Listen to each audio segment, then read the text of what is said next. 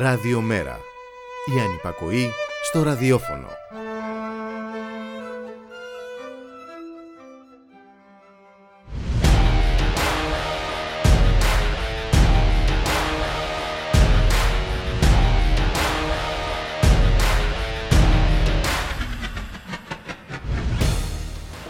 Εμείς μένουμε Ευρώπη και οι βιομήχανοι πάνε οι Ηνωμένες Πολιτείες.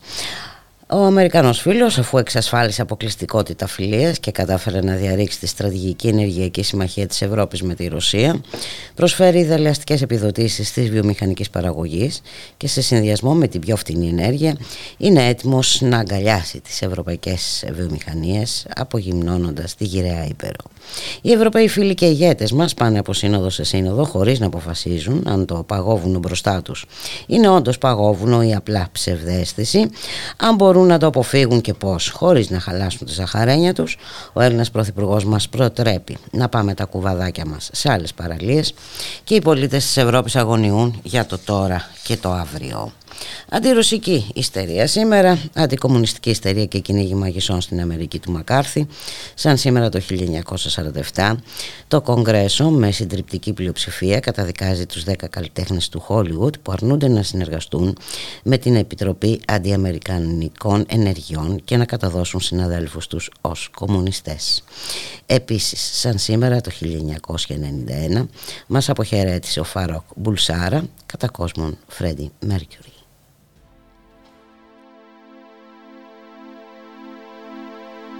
Sometimes I feel I'm gonna break down and cry. Nowhere to go, nothing to do with my time. I get lonely, so lonely, living on my own.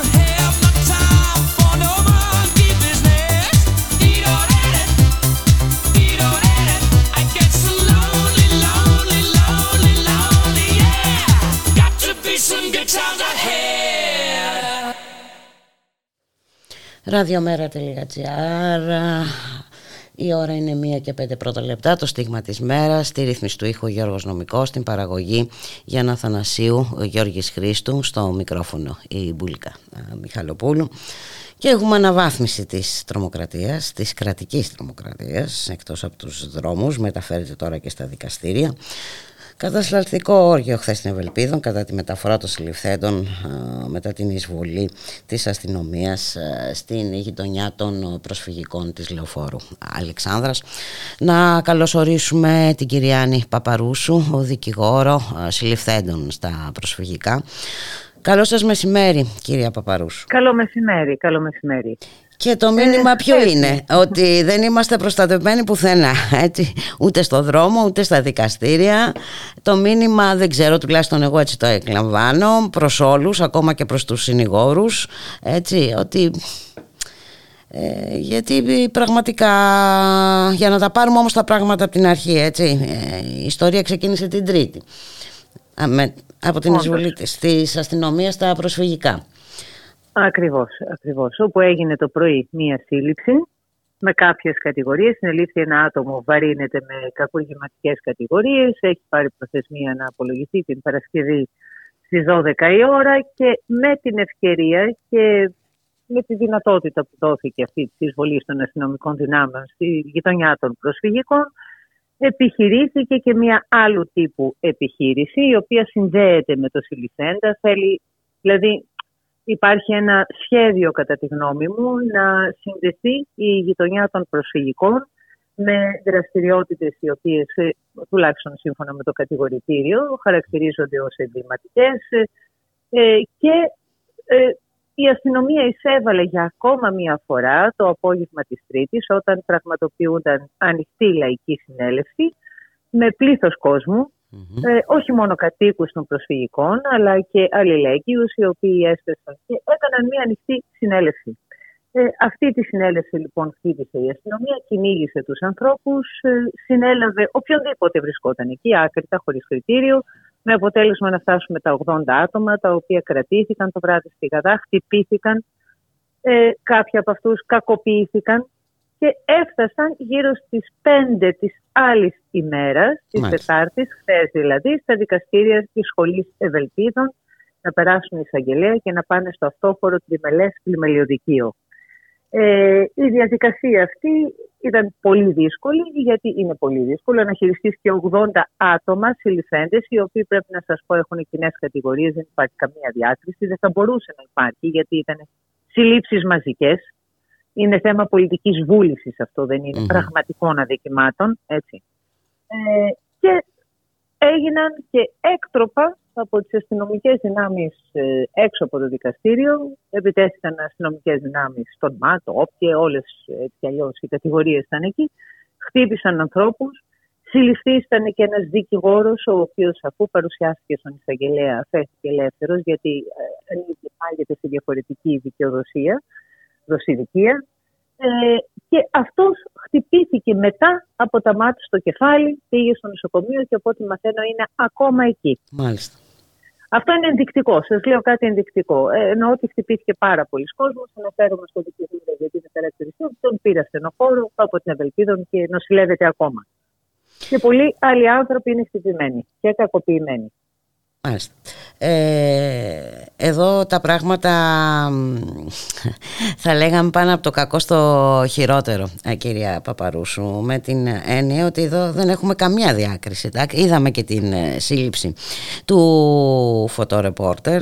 Ακριβώς. Ξέχασα να σας πω πράγματι και για τη σύλληψη του φωτορεπόρτερ ο οποίος αφέθηκε μετά σύλληψη μιας γυναίκας εγγύου ε, που πιθανολογούμε ότι λόγω της κατάστασής της ε, δεν θα μπορούσε να διαπράξει αυτά τα δικήματα τα οποία της αποδίδονται.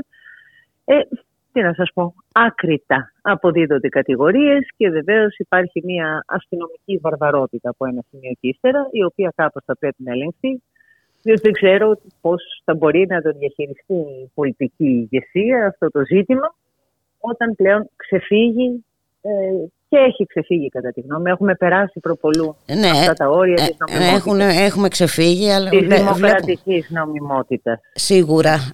Αλλά και στα δικαστήρια που υποτίθεται ότι είναι ε, ναός της δικαιοσύνης κτλ. Δηλαδή θέλω να πω ε, και σε δικηγόρους ε, επιθέσεις. Ποιο είναι το μήνυμα ε, κυρία Παπαρούσου ότι εσείς ε, δεν δικαιούστε να υπερασπίζετε άτομα που κατά αυτούς ε, βαρύνονται με διάφορες ε, κατηγορίες κακουργηματικού χαρακτήρα; Ναι, το μήνυμα είναι μια γενικότερη απαξίωση προς το δικηγορικό λειτουργήμα όπου δεν γίνεται πλέον κάποια διάκριση. Δεν είπαμε, εμείς δεν θέλουμε να γίνεται διάκριση, εμείς θέλουμε να υπάρχει η νόμιμη συμπεριφορά προς όλους τους πολίτες. Αλλά επειδή επιπλέον έχουμε και μία υποχρέωση να υπερασπιζόμαστε τους ανθρώπους στα δικαστήρια, ε, πρέπει να μας δίνεται η δυνατότητα να το κάνουμε χωρίς να αντιμετωπίζουμε χρήση αστυνομικής βίας ή την απειλή χρήσης βίας. Ναι, ε, έτσι ακριβώς είναι, αλλά ε, δυστυχώς ε, όλα τα μηνύματα και μας οδηγούν σε όξυνση της κατάστασης από την πλευρά της κυβέρνησης ε, εννοώ. Και όλος τυχαίως μετά, τα, μετά την τεράστια κινητοποίηση έτσι, στην περίπτωση επιχείρησης έξωσης της Ιωάννας Κολοβού, μετά τη μεγάλη πορεία για το Πολυτεχνείο, μετά την επιτυχημένη απεργία της 9ης Νοέμβρη. Ναι, ναι, ναι. Ε, νομίζω ότι αυτά τα περιστατικά έρχονται σε απάντηση των λαϊκών κινητοποιήσεων. Ε, θεωρώ ότι υπάρχουν μερικά σχέδια τα οποία πιέζονται οι ηθήνοντες τώρα να τα υλοποιήσουν άμεσα και για το λόγο αυτό χρησιμοποιούν την αστυνομία ως μηχανισμό καταστολής και εκφοβισμού του πληθυσμού.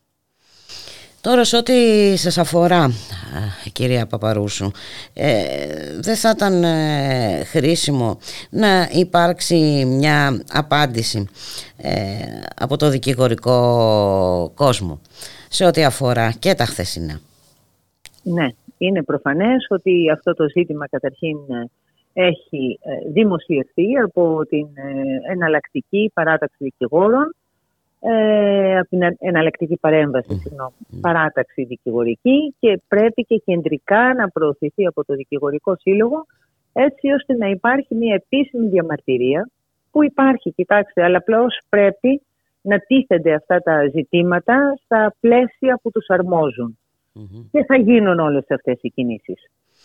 Ναι, ε, για να, γιατί προφανώς ε, λειτουργεί πολύ καλύτερα μια ε, απάντηση και μια αντίδραση συνολική. Έτσι δεν είναι. τι να πω, δεν ξέρω. Είναι τελικά με τους ανθρώπους που οδηγήθηκαν στα δικαστήρια τι έγινε; Αναβλήθηκε η δίκη τους κάτω από πολύ, πολύ δύσκολες συνθήκες ενώ αστυνομικών δυνάμεων έξω από τις αίθουσες ε, πάρα πολύ επικίνδυνο, σε παράταξη αυτό, σε σχηματισμό, ε, ακριβώς έξω από τη δικαστική αίθουσα. Σε κάθε περίπτωση αναβλήθηκε αυτή η δίκη για τις 2 Δεκεμβρίου και αφέθηκαν ελεύθεροι. Μάλιστα. Ε, και η έδρα πώς αντέδρασαν σε όλα αυτά που έγιναν ε, χθες, κυρία Παπαρούσου; Η έδρα δεν αντέδρασε, απλά άκουγε τις καταγγελίες. Μάλιστα. Γιατί αυτά συνέβαιναν έξω και ήταν σε γνώση. Επειδή έχει σημασία να απαντήσουμε σε κάποια επιχειρήματα που έχουν διατυπωθεί στο δημόσιο διάλογο, όπως τουλάχιστον εγώ τα είδα, ε, ότι η αστυνομία αντέδρασε επειδή οι, άνθρωποι εκεί που έμεναν στα προσφυγικά ε, προσπάθησαν να αποτρέψουν τη σύλληψη του κατηγορούμενου για τον οποίο είχαν πάει αρχικά έτσι, και ο οποίος ε, παραπέμπεται πότε μας είπατε αύριο δεν θυμάμαι πότε παραπέμπεται. Ναι, αληθεύει αυτό κυρία Παπαρούσου Α, δεν το γνωρίζω αν αληθεύει. Δεν ξέρω και αν είχαν και τη δυνατότητα, διότι έγινε μια εισβολή. Αλλά θέλω να σας πω, ε, με αφορμή αυτό το συμβαν ε, νομίζω ότι άρχισε να ξεδιπλώνεται ένα άλλο σχέδιο που στοχεύει ακριβώς στα προσφυγικα Στην πραγματικότητα έγινε μια εισβολή σε όλη τη γειτονιά. Ό,τι και αν θέλει να κάνει το κράτος και η αστυνομία υπάρχει, τίθεται ένα μέτρο και κανόνες ώστε να μην πλήττονται άνθρωποι οι οποίοι δεν έχουν σχέση με τα περιστατικά. Εδώ νομίζω ότι επλήγησαν. Ε, ναι, εντάξει, όταν μιλάμε για ε, μαζικές ε, συλλήψεις, όταν ε, μιλάμε ναι, ότι... το μαζικό είναι το στοιχείο που έχει... Βέβαια, μαζικές συλλήψεις, όταν μιλάμε για φωτορεπόρτερ που συνελήφθη... Ναι, ακριβώς. Έτσι, όταν μιλάμε ότι αγνοήθηκε η γυναίκα που ήταν έγκυος... το μαζικό πολύ από την νομιμότητα σε κάθε περίπτωση. Μάλιστα. Και έχουμε και το, να το αντιμετωπίσουμε αυτό όλο και πιο συχνά το τελευταίο καιρό. Μάλιστα. Να σας ευχαριστήσω πάρα πολύ για την ε, συνομιλία καλά. κυρία Παπαρούσου. Να είστε καλά. Καλή συνέχεια. Καλή συνέχεια. Για χαρά. Ευχαριστώ. Γεια σας.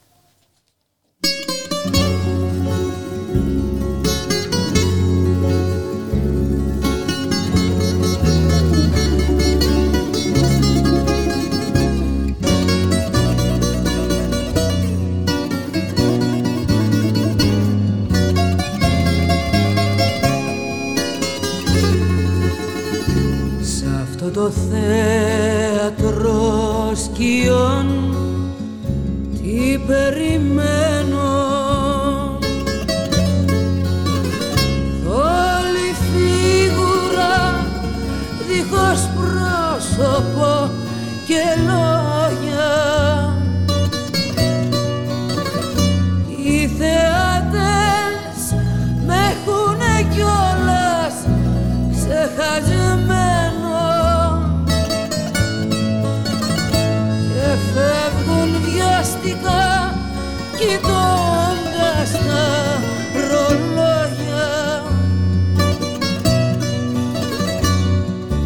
αυτό το θέατρο σκιών τι περιμένω.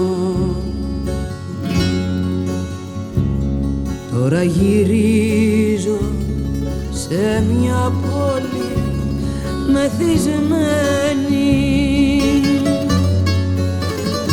Σαν μετανάστης που δεν ξέρει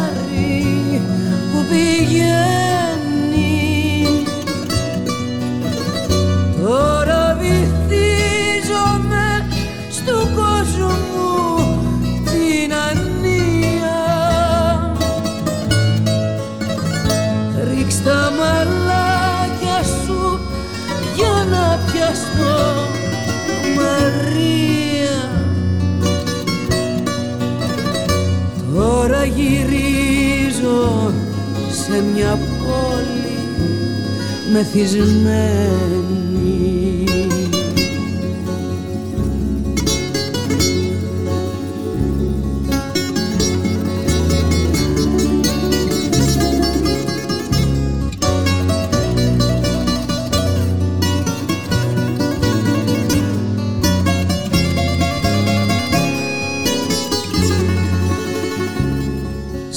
Το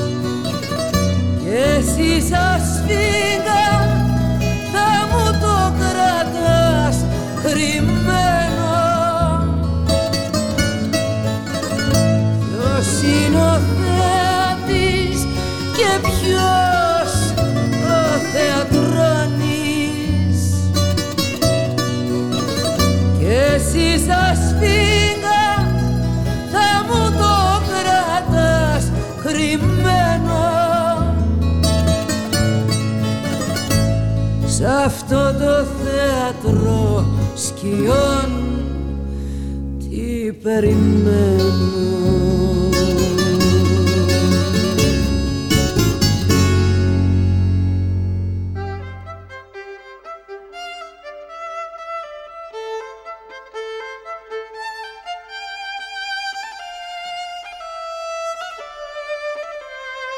Ραδιομέρα. Η ανυπακοή στο ραδιόφωνο.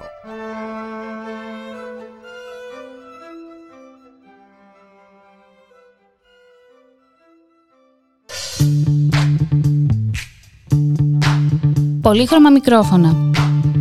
Με την Ιώβη Μαραγκού κάθε Παρασκευή 5 με 6. Μία εκπομπή που δίνει φωνή σε όλα.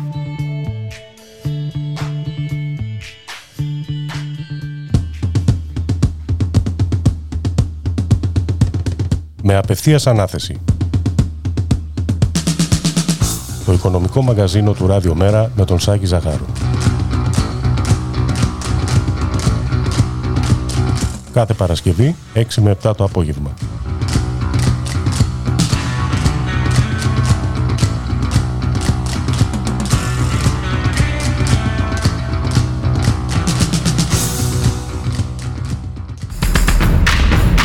Το Μέρα 25 ανοίγει το φάκελο Ταμείο Ανάκαμψης. Πολλά λεφτά. Όχι όμως για τους πολλούς, αλλά για πολύ λίγους. Ποιοι είναι οι πραγματικοί στόχοι του Ταμείου που η κυβέρνηση και η γραφειοκρατία των Βρυξελών κρύβουν καλά, το Ταμείο της δίθεν ανάκαμψης έχει δύο πραγματικούς στόχους. Ο πρώτος στόχος είναι να πέσει στάχτη στα μάτια των πολλών, να μην γίνεται κουβέντα για το βάθμα της χρεοκοπίας μας. Μα έρχονται τα δις του Ταμείου Ανάκαμψης, απαντούν λες και με κασέτα. Μια κασέτα που αφήνει ένα σημαντικό κομμάτι πληροφορίας απ' έξω. Ότι το μεγαλύτερο μερίδιο του Ταμείου θα πάει στους συνήθεις ύποπτους και μόνο λίγα ψίχουλα θα καταλήξουν στους πολίτες. Ο δεύτερος στόχος είναι να μην αφήσουν μια κρίση να πάει χαμένη. Την ίδια ώρα που το χρέος των πολλών γιγαντώνεται, εκείνοι θα μεταφέρουν δισεκατομμύρια των Ευρωπαίων φορολογούμενων στους λίγους με τα πολλά. Ένα ταμείο που δεν ανακουφίζει το δημόσιο χρέος. Ένα ταμείο ταγμένο στην κρατική ενίσχυση των ήδη ισχυρών. Ένα ταμείο που καταδικάζει τους μικρομεσαίους. Το Μέρα 25 προειδοποιεί. Το Ταμείο Ανάκαμψης πολύ γρήγορα θα αποδειχτεί το επόμενο μεγάλο σκάνδαλο.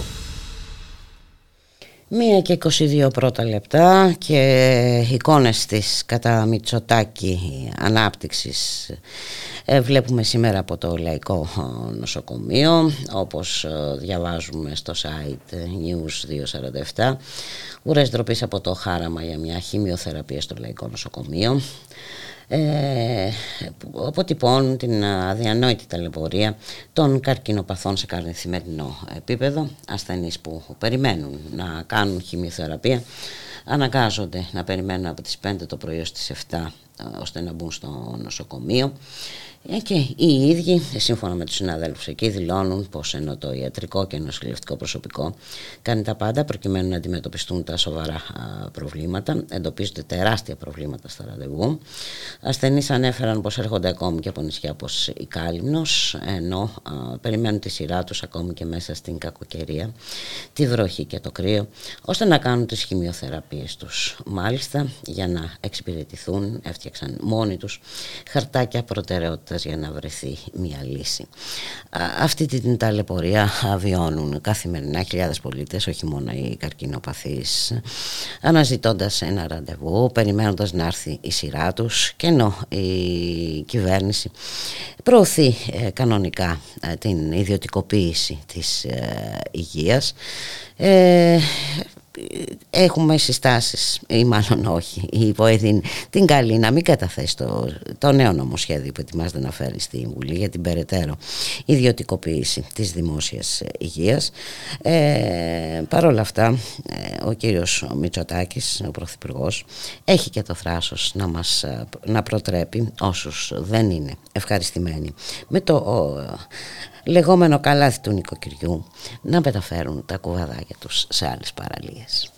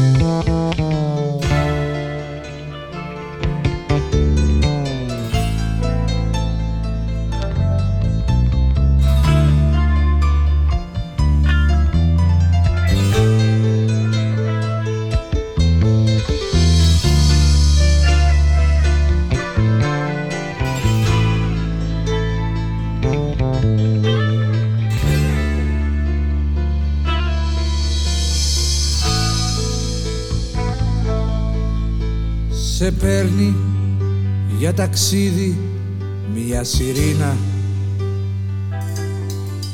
και μια πικρία μας ματώνει ανίποτη. Τη σκοτεινή σου μελετάμε πείνα καχύποπτη, ανύποπτη και ύποπτη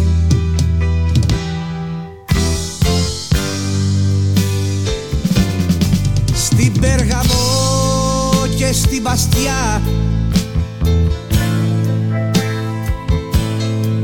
Δίδυμα πάνε φορτηγά.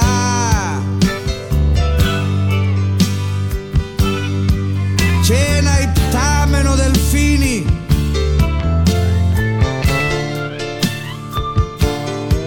Στον Πόρο και στη Σαντορίνη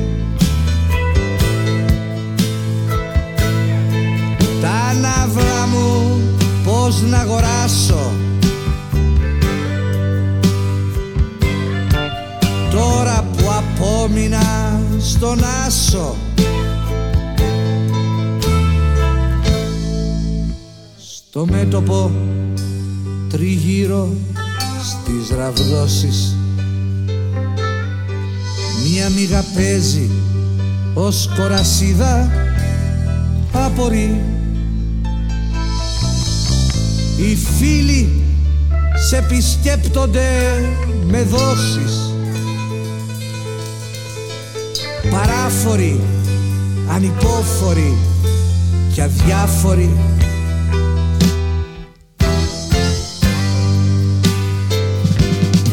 Στην Περγαμό και στην Παστιά δίδυμα πάνε φορτηγά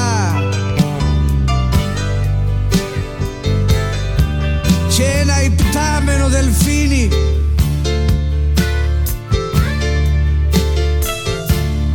στον Πόρο και στη Σαντορίνη.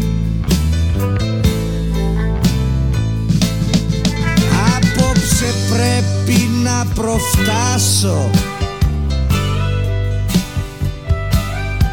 Γιατί αύριο θε να σε χάσω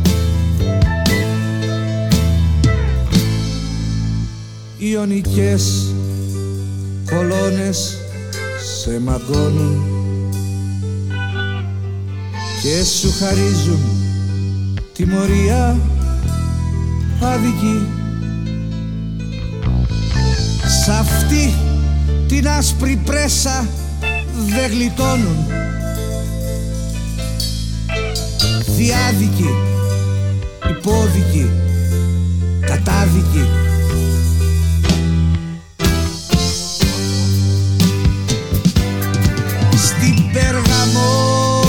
στην Παστιά. Δίδυμα πάνε φορτηγά.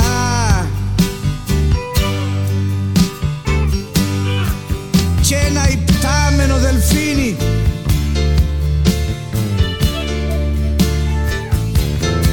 Στον Πόρο και στη Σαντορίνη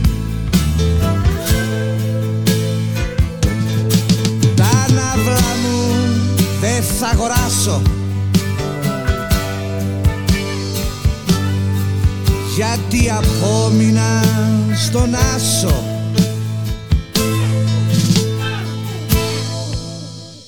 Μέχρι να αρχίσεις μέχρι να τελειώσεις το πρόσωπό τους αποστρέψαν άφωνοι οι φίλοι και γελούν στις συγκεντρώσεις Μεγάφωνοι, μικρόφωνοι, παράφωνοι hey! Στην Περγαμό και στην Παστιά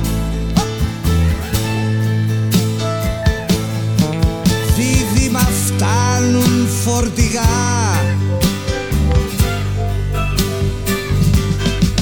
Και ένα υπτάμενο δελφίνι.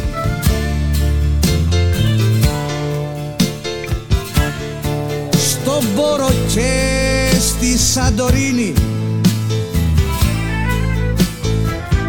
Και εγώ απόψε θα σε χάσω.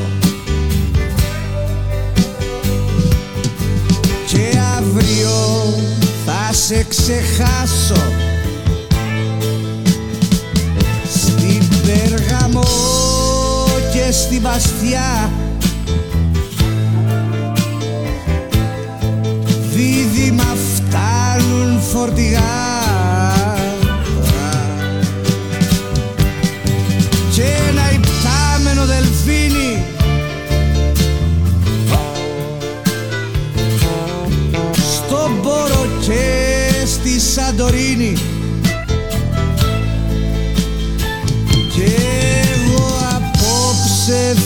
θα σε χάσω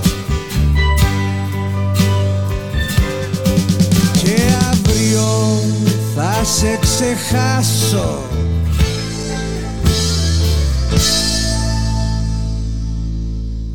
Ραδιομέρα.gr, η ώρα είναι 1 και 32 πρώτα λεπτά. Στον ήχο Γιώργος Νομικός, στην παραγωγή Γιάννα Θανασίου Γιώργης Χρήστου, στο μικρόφωνο η Μπουλίκα Μιχαλοπούλου.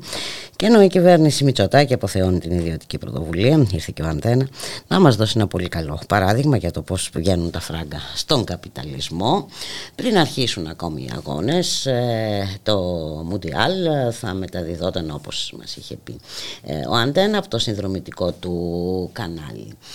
Το αποτέλεσμα ήταν χιλιάδες άνθρωποι να εγγραφούν συνδρομητές ε, για να δουν ε, το Μουντιάλ.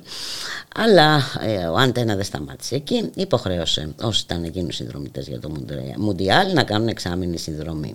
Ε, ενώ λίγες δηλαδή για να κάνουν χρήση μιας υπηρεσίας που την ήθελαν για ένα μονό μήνα θα έπρεπε να πληρώσουν συνδρομή για έξι ολόκληρους μήνες.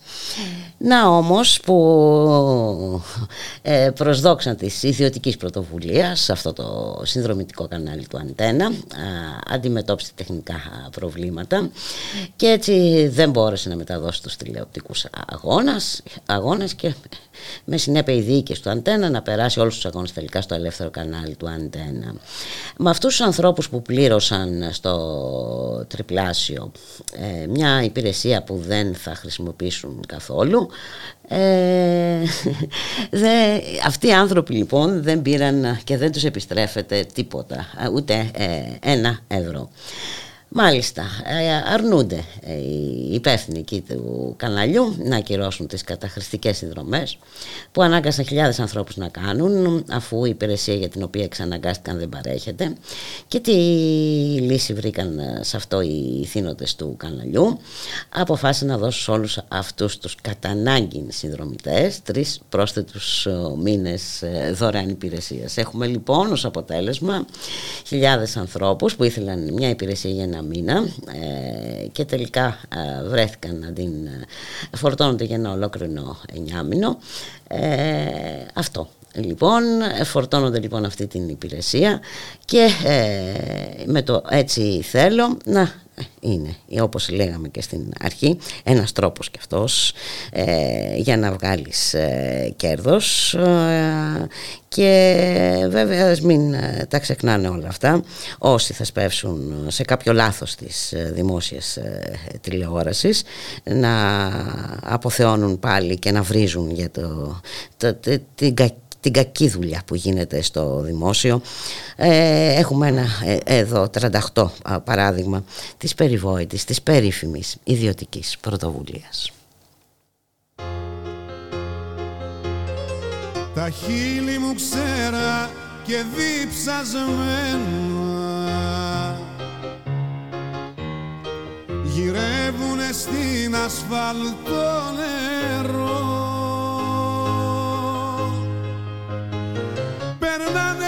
Περνάνε δίπλα μου τα τροχοφόρα και εσύ μου λες μας περιμένει μόρα και με τραβά σε καμπαρέ υγρό. Βαδίζουμε μαζί στον ίδιο δρόμο Μα τα κελιά μας είναι χωριστά. Σε πολιτεία μαγική γυρνάμε. Δεν θέλω πια να μάθω τι ζητάμε. Φτάνει να μου χαρίσεις δυο φιλιά στη ρούλετα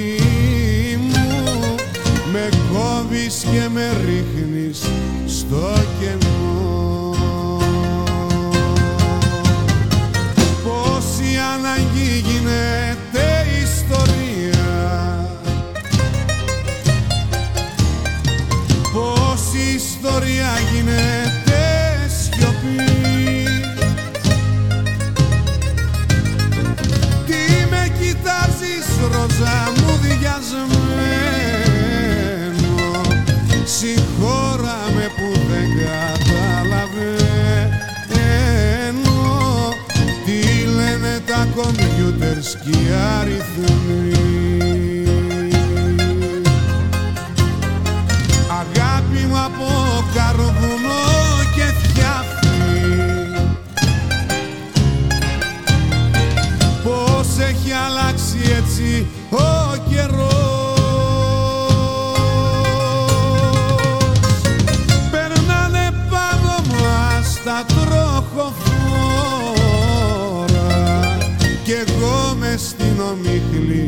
και την μόρα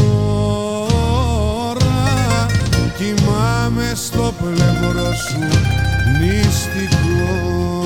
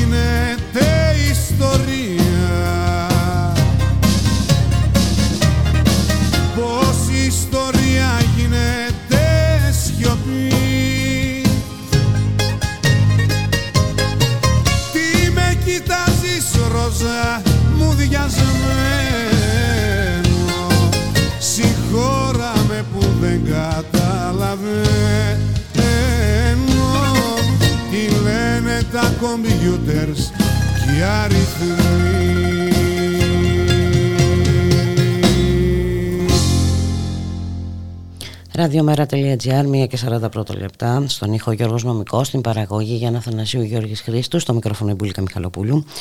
Και την Κυριακή έχουμε 24 ώρη πανελλαδική απεργία στον κλάδο ο, του εμπορίου. Μετά την ε, επιμονή της κυβέρνησης ε, και του Υπουργείου Ανάπτυξης να λειτουργήσουν ε, τα καταστήματα. Να καλωσορίσουμε τον κύριο Θέμη Γρηγοριάδη, πρόεδρο της Ομοσπονδίας Ιδιωτικών Υπαλλήλων. Καλό σας μεσημέρι κύριε Γρηγοριάδη. Καλό σας μεσημέρι σε εσάς και στους ακροατές σας. Γιατί λοιπόν θα πρέπει να λειτουργήσουν κατά την κυβέρνηση ε, τα μαγαζιά την ε, Κυριακή 27 ε, του μηνός; Η κυβέρνηση με νόμο δικό της το Σεπτέμβρη κατάργησε τις δύο ενδιάμεσες εκτόσεις του Νοεμβρίου και του Μαΐου, κατ' επέκταση και τις Κυριακές. Παρ' όλα αυτά, λίγο πριν μπούμε σε αυτή την, περί- στην περίοδο, ε, στην τελευταία εβδομάδα μάλλον του, του Οκτωβρίου, ε, ήρθε με νόμο της να δώσει τη δυνατότητα επαναλειτουργίας των εμπορικών καταστημάτων για την Κυριακή. Μάλιστα. Μετά από δύο αναβολές, λόγω του καιρού και λόγω του μαραθωνίου, Μμμ. ε, επέλεξε να λειτουργήσουν τα εμπορικά καταστήματα την Κυριακή αυτήν εδώ, που είναι πάνω σε ένα Παρασκευό Σαββατοκύριακο ε, όπως καταλαβαίνετε με ένταση στους εργαζόμενους γιατί έχουμε την Black Friday ε, στο οποίο υπάρχει ιδιαίτερη ένταση. Καταλαβαίνετε ότι προσπαθεί και επικοινωνιακά να λειτουργήσει όσον αφορά το εμπόριο ότι υπάρχουν πολύ μεγάλες εκτόσεις άρα, ε, και άρα να σπεύσουμε, να προλάβουμε εμείς. Ναι. Σε αυτή τη λογική εμποροί έχουν πάρα πολύ μεγάλη πίεση και εδώ επέλεξε να μην υπάρχει η Κυριακή ε, αργία και ξεκούραση των εργαζομένων, αλλά να λειτουργήσουν τα εμπορικά καταστήματα. Και σαν να μην φτάνει αυτό, διαμήνυσε ότι θα ξαναμπούμε στη συζήτηση ε, για να ξανασυζητήσουμε την λειτουργία των εμπορικών καταστημάτων για την Κυριακή από την αρχή. Άρα έχει στις προθέσεις του και για πλήρη απελευθέρωση, έτσι. Για απελευθέρωση ακριβώς. Σε αυτή τη λογική η Ομοσπονδία ε, κήρυξε 24 ώρη πανελλαδική απεργία στο εμποριο προκειμένου να ε, κάνεις σαφέ στην κυβέρνηση και στο Υπουργείο Ανάπτυξης, το οποίο έχει πραγματική αιμονή, γιατί δεν είναι μόνο αυτή η Κυριακή που δεν είχε καμία λογική που την κήρυξε, ε, που έδωσε τη δυνατότητα της λειτουργίας. Έχουμε και στην περίοδο της καραντίνας και στην περίοδο την δύσκολη της πανδημίας το Υπουργείο να ανοίγει Κυριακές επιπλέον το εμπόριο Άρα γνωρίζουμε πολύ καλά και αναρωτιόμαστε με ποιον διαβουλεύεται άραγε το Υπουργείο ότι στις προθέσεις του είναι η απελευθέρωση ε, στο εμπόριο λειτουργίας των εμπορικών καταστημάτων την Κυριακή. Ε, και... ε, ναι, ναι, συνεχιστε Είναι προφανώς προθέσεις μεγάλων ε, επιχειρηματικών Ναι, αυτό ήθελα να πω. Να δούμε ποιος ωφελείται τώρα από αυτό. έτσι. Προφανώς όχι τα, τα μαγαζιά της γειτονιάς. Μα τα, οι έμποροι έχουν πάρει ξεκάθαρη θέση ότι δεν συμβάλλει σε κάτι η λειτουργία των εμπορικών καταστημάτων την Κυριακή και με κοινή τους ανακοίνωση ε, πριν λίγες μέρες. Αλλά τι έχουμε σε αυτή την περίπτωση; Έχουμε την προσπάθεια κλοπής τζίρου, να το πω, από τις μεγαλύτερες επιχειρήσεις προς τις μικρότερες. Δηλαδή, ο τζίρος της Κυριακής είναι επί της ουσίας ε, ο τζίρος του μικρού καταστήματος τη Δευτέρα, την Τρίτη, την Τετάρτη ή την Πέμπτη. Καταλαβαίνετε λοιπόν ότι αυτό συμβάλλει και στην καταστροφή του μικρομεσαίου, συμβάλλει στην, ε, στη, στην καταστροφή του προσωπικού χρόνου του εργαζόμενου και μιλάμε για τη δύσκολη συνθήκη στην οποία ζούμε, γιατί υπάρχει εξαήμερη εργασία στο εμπόριο, υπάρχει συνάδελφοι, υπάρχουν συνάδελφοι που θα καλεστούν με 13 μέρες και μιλάμε για 13 ειδικές μέρες, γιατί αμέσως μετά έρχεται και το ερωταστικό. Άρα ναι. μιλάμε ότι 13 συνεχόμενες μέρες εργασίας με την Black Friday που πάντα είναι πιεστική και αμέσως μετά ξεκινάει το ερωταστικό ωράριο. Καταλαβαίνετε ότι είναι ισοπεδωτική η όρη για έναν εργαζόμενο και για ολόκληρες οικογένειες. Προφανώς. Ε, Άρα ο μόνος, ο, ο, ο μόνος ωφελημένος από αυτήν την αιμονή της κυβέρνησης είναι μεγάλες εμπορικές ε, αλυσίδες και τα πολυκαταστήματα, τα malls. Και... Είναι κάποιοι από τις μεγάλες. Είναι κάποιοι από τις μεγάλες που επιμένουν και μιλάμε για ένα Υπουργείο Ανάπτυξης το οποίο επέλεξε, αν θέλετε, μέχρι και όλες τις Κυριακές κατά περιοχές και φωτογραφικές ρυθμίσεις. Άρα είναι στην κατεύθυνση ε, αυτή αδιαφορώντας για τους εργαζόμενους, αδιαφορώντας για το ίδιο το εμπόριο, να κάνουν φωτογραφικές ρυθμίσεις όσον αφορά την ε, Κυριακάτικη λειτουργία και στο πλαίσιο αυτό και αυτή η Κυριακή είναι ένα τέτοιο, ε, μια τέτοια ενέργεια που με επιμονή της προσπαθεί να ανοίξει το εμπόριο. Μάλιστα τώρα, οι μικρομεσαίες επιχειρήσεις τι απαντάνε ε, σε όλα αυτά κύριε Γρηγοριάδη; Ε, Οι μικρομεσαίες επιχειρήσεις έχουν πάρει θέση για την ε, υπόθεση της Κυριακής και θα δείτε και πανελλαδικά οι εμπορικοί σύλλογοι παίρνουν θέση και ε, προτρέπουν και τα μέλη τους να μην, να μην ανοίξουν. Άρα αντιλαμβάνονται από την αρχή το, σε τι συμβάλλει η λειτουργία του εμπορίου την Κυριακή ε, και σε αυτές ότι... τις συνθήκες τώρα έτσι και σε αυτές τις ιδιαίτερες ε, συνθήκες που ζούμε με την ακρίβεια ε, με την ενεργειακή φτώχεια και όλα αυτά την ίδια στιγμή που ε, άνοιγε η συζήτηση για το κόστος του ρεύματος και την όλη κατάσταση του λειτουργικού κόστους για τις Βέβαια. επιχειρήσεις. Την ίδια στιγμή που συζητάμε ότι η ακρίβεια έχει εκτοξευτεί κατά 30-40%, πρόσφατη έρευνα ε, του ΙΝΕ της ΓΕΣΕ δηλώνει ότι υπάρχει μείωση κατά 40% της αγοραστικής δύναμης. Ο μισθός δηλαδή του σήμερα, έξι μήνες πριν, ήταν, είναι υποτιμημένος κατά 40% στο τι μπορούμε να αγοράσουμε και σε ένα τέτοιο ακριβώς περιβάλλον με τις ανατιμήσεις όλο αυτό το διάστημα τι εκτός να συζητήσουμε. Πρόσφατη έρευνα αυτή την εβδομάδα όχι των εργαζομένων αλλά ε, των εργοδοτών ε, αναδεικνύει ότι η υπόθεση των εκτόσεων αν μπορούμε να του πούμε εκτόσεις αυτό που λέγεται Black Friday ο ένας mm στους δύο αδιαφορεί για τις εκτόσεις αυτές από τους καταναλωτές και μόλις το 20% θα μπει στην, ε, να ψωνίσει αυτό το πεντα, αυτή την περίοδο. Μάλιστα. Ε, βέβαια, γιατί η Black Friday πλέον έχει γίνει ολόκληρη περίοδος. Είναι πενταήμερη. Ε, μιλάμε για μια εβδομάδα. Μόλις το 20% των καταναλωτών που την επελέγανε θα μπουν και με πολύ μικρότερο μπάτζι. Μάλιστα. Γιατί αυτή είναι η πραγματικότητα αν δεν επανέλθουν οι συλλογικές συμβάσεις και δεν επανέλθουν αυξήσεις μισθών πραγματικές για να αντιμετωπιστεί η κατάσταση, όχι κανένα άλλο λόγο. Να αντιμετωπιστεί η ακρίβεια που ζούμε και στο ράφι και, και με το ενεργειακό κόστος και τα ενίκια. Είναι ε, ο εργαζόμενος αυτή τη στιγμή, τα νοικοκυριά ε, βασανίζονται. Και είναι απόδειξη ότι δεν μας λείπει χρόνος για να ψωνίσουμε, αλλά χρήματα. Αυτή είναι η αιτία. Όσο και να θέλει το Υπουργείο Ανάπτυξης να θεωρεί ότι υπάρχει ανάπτυξη στο εμπόριο, αν δώσει χρόνο, είναι ένας μύθος. Έχει Η ίδια η έκθεσή του το Σεπτέμβρη για τις δύο ενδιάμεσες εκτόσει λέει ότι δεν τους προσφέρει κάτι. Τη δικιά του η έκθεση. Δεν είναι ότι το λέμε εμείς. Και ανταυτού επιμένει να κάνει επικοινωνιακά παιχνίδια με την υπόθεση του χρόνου λειτουργίας και με τη λειτουργία της Κυριακής, αντί να απαντήσει πραγματικά στο πρόβλημα που είναι αυξήσεις των μισθών για να υπάρχει αύξηση της καταναλωτικής δυνατότητας και της αγοραστικής δύναμης. Ε, ε, βλέποντας και τον προϋπολογισμό που κατατέθηκε ε, οι προθέσεις της κυβέρνησης είναι σαφέστατες ε, κύριε Γρηγοριάδη σε ό,τι αφορά ε, τις, ε, τους μισθούς, τις συντάξεις την κοινωνική πρόνοια την υγεία, την παιδεία κτλ. Λοιπόν 24 ώρη πανελλαδική απεργία την Κυριακή. Θα κάνετε κάποια προγραμματίσετε κάποια συγκέντρωση; Ναι, εντός ελίγου θα ανακοινώσουμε και τα σημεία πανελλαδικά που θα κάνουν συγκεντρώσεις στα σωματεία μέλη μας ε, σε όλη τη χώρα.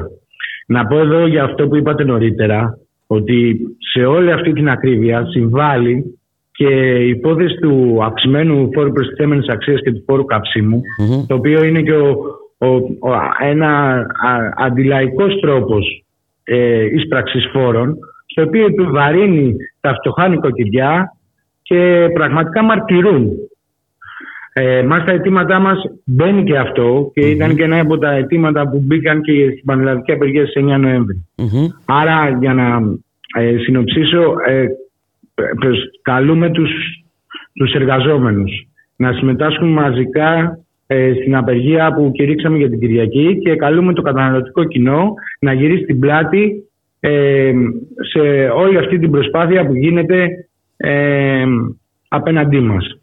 Καλούμε το καταναλωτικό κοινό να αντιληφθεί ότι αν ε, δουλέψουμε Κυριακή, αν ψωνίσει Κυριακή, θα επί της ουσίας ε, γυρνάει αυτό εναντίον μας. Γι' αυτό ε, ζητάμε από το καταναλωτικό κοινό να μην μπει την Κυριακή στα καταστήματα.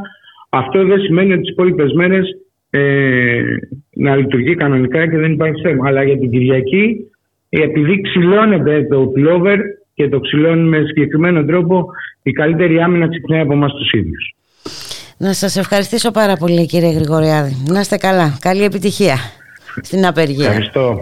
Να είστε καλά. Να είστε καλά. Γεια χαρά.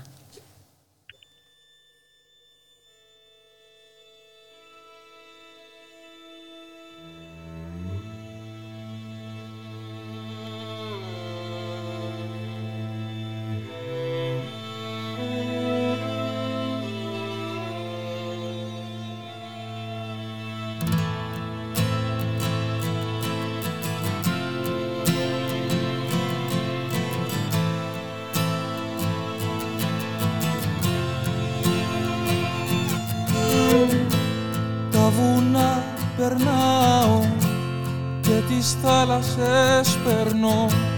Κάποιον αγαπάω. Δυο ευχές κρατάω και δυο τάματα κρατώ. Περπατώ και πάω. Κάποιος είπε πως η αγάπη σε ένα αστέρι κατοικεί. Αύριο βράδυ θα με εκεί. Κάποιος είπε πως ο έρωτας για μια στιγμή κρατά. Αύριο βράδυ θα αργά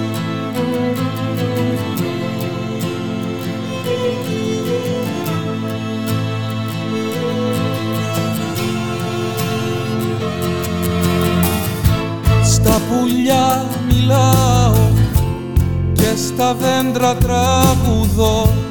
Κάποιον αγαπάω.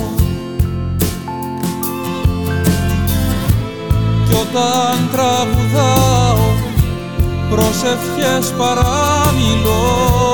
Περπατώ και πάω. Κάποιος είπε πως ο δρόμος είναι η φλέβα της φωτιάς. Ψυχή μου πάντα να κυλάς. Κάποιος είπε πως ταξίδι είναι μόνο η προσευχή. Καρδιά μου να σε ζωντανή